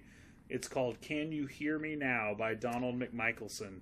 Um, Oh. it fucking rules. It's a song about like getting broken up with over the phone and having to walk across your apartment to turn your music down because you can't clearly hear someone breaking up with you. Um, musically, it's mm-hmm. fantastic, and just like the content of the lyrics is like, oh, fuck, that would suck. like, it's so fucking good. I thought you were talking about the other credited song in the movie called Cunt Witch. I don't know what the fuck that is. It's when he starts getting into heavy metal. That's one of the songs. I, I would like to think they chose it because of the title first and the way it sounded second. I think so too. Greg, uh, what's your favorite line? Uh, do you have yours real quick? Let me let me let me think. Um, okay, I've got my runner up and I've got my favorite. Yeah, I do. You've got it set. I've got it set. Um, because my runner-up is the thing that I think might be one of yours. Is uh, the sensei saying, "A massage from a woman is still better than a self-massage." That's hundred percent true. And I've had massages from men too, and I can confirm that they're also better than a self massage. hmm hmm That's right. That wasn't one of them, though. It wasn't Greg. You owe me two beers, and I owe you one. All right. How about we just settle on both of us giving each other three beers? Fair. Uh, fair. Ooh, I'm gonna get a pick six, and I'm gonna pick three beers I think you'll like. Ooh, I'm gonna do the same, Cool. and then we'll watch cats happily. Um, I don't know that I'm gonna be happy. There'll be sad beers. I'll be happy you're there. Um, Can we paint our my fa- faces? Shut up. I have a mental Um, image of us with painted noses and whiskers uh, doing a YouTube video of us. if talking you about say cats. it, if you say it, people will expect it. well, we can't blue ball the audience, Greg. Now we have to do it. oh my fucking Don't act like our partners wouldn't love giving us cat makeup. They deserve this. Don't take it away from them. We gotta watch our James Corden flick in full makeup. Yep, Um, we're gonna do it. My favorite line for the art of self defense was from the sensei also, where he said, he's talking about the Grandmaster. He says, He punched through his opponent's head with his index finger. He was the greatest man who ever lived. I had a lot to choose from, but that one got me. There's so many lines. Eventually, you just got to pick a lane. Um, I'll give my runner up, uh, and that was also uh, uh, what you said of like every line has a payoff. That had a huge fucking payoff later in the movie. Um, my runner up is what's your favorite style of music? Adult contemporary? No, it should be metal. and then when he's like buying CDs, the adult contemporary section is right next to metal. It's so fucking. There's only there's only one metal CD behind all the adult contemporary. I just laughed so hard at him saying uh, uh, uh, uh, adult contemporary. so fucking funny. Um, he had it in mind, but he was afraid to say it. but my but my favorite my favorite line is um, I realize now that her being a woman will prevent her from ever becoming a man. Shit, I knew it. Oh, Were you gonna go with that? I should have. I I was I heard that one. I was like, Denny's gonna say something about that. Oh shit! You should have trusted your gut, brother, brother. Should have trusted my gut, man. Um, my personal gimmick, favorite jarring commercial moment is the movie completely freezing with glitched ads right before Casey enters the dojo for the first time. Well, shit. Thanks, Hulu. Stuck on my screen while I think somebody's talking about. Who cares? Dominoes or some shit. Greg, what is your uh, what is your or your Criticker score? Uh, I gave this one a 33 out of 40, which, like I said about one of the other ones, it, it feels low. Like, I want to give it higher. I think I got to watch it again, but um, slightly over an 8 out of 10. I'm giving this one a 33 out of 40. Fair enough. I gave it a 43 out of 50, which I Nice. again I think we're again on all three of these movies we're pretty ballpark. Um, this one really does make my stop the world and watch it. It's that damn good category. I, I really think that uh, the art of self defense is just a fucking fantastic movie that no one has seen. I think that it's one of the best movies you've never heard of, and I guarantee it. I highly recommend watching it. It's uh, again, I curb my own recency bias a lot. This one held up on a rewatch a couple of years later. This is as good as I thought it was. It's really good. Yeah. Yeah. Uh, go into it with the right understanding and mindset. You're going to have a terrific time. Um, Denny, what is the best movie for when you want to find a hidden gem? I gotta go with my own pick, The Art of Self Defense. I got to agree with you. Nice. I got to agree with you. Uh, it's the best one. I feel like it's maybe a little less accessible Mhm. than some of the other ones we're talking about, but Sure. for like a weird movie uh if you want to just kind of generalize it like that um i would say that's that's a good pick I agree, Greg. anybody would have a great time Greg, you know what I realized? Hmm. We haven't picked our, our theme for next week. i see you in the google sheets page and i also don't know I'm gonna suggest uh, movies for when you want the new line feel. No. explain explain New Line Cinema is known for darkly lit sets with high concept premises. okay A little too dense to pitch on the air. We'll we'll talk about it more. Um, they also made the lord of the rings what about movies? which was a cartoon in the 1970s What about movies for when you dig retro sci-fi? Ooh, okay. Because I've got one in the fucking chamber. How do I not say alien here? That I'm I'm talking more retro. Yeah, I'm talking it's- 50s, 60s, 40s. Okay, yes, please, please. Let's let's put a let's put a year on it. Yeah, 1978. like let's go real retro And before. Uh, Yeah. dude, we. You love Alien so much that Alien really needs to be like a a special attraction. I don't want to just Yeah. like mail it in. You know, like we'll I'm do like, we'll do a one or two movie episode and then we'll talk about Alien then. yeah. Um but I'll- I'll I'll think of something for this one. Uh so yeah, next week movies for when you dig retro sci-fi. I've got mine right retro now. retro doesn't mean 80s. Uh Denny, what's your what's your pick? Forbidden Planet. Forbidden Planet. Locking it in. All right. Uh, do Um do we want to give the third to the audience?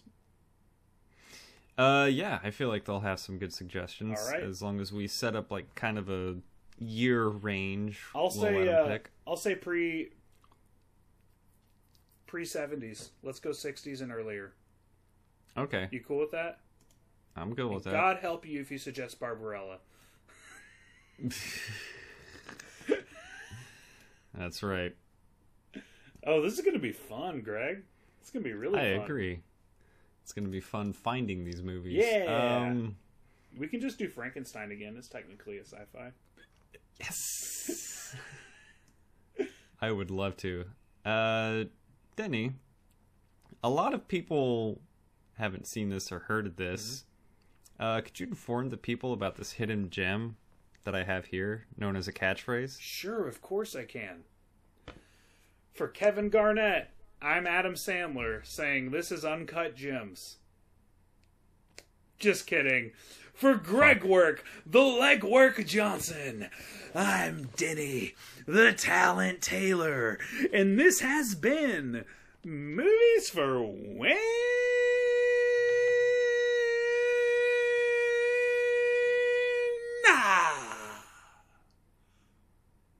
We already told you when.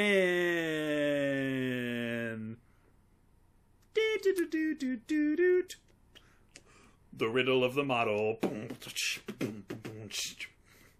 She's standing on the corner. Who the hell are you to tell me what to do? You wear a dress and tell me not to wear branches. Because of you, I never strayed too far from the seamless edit. Because of you, I'm afraid to say my catchphrase so I won't get hurt. Be-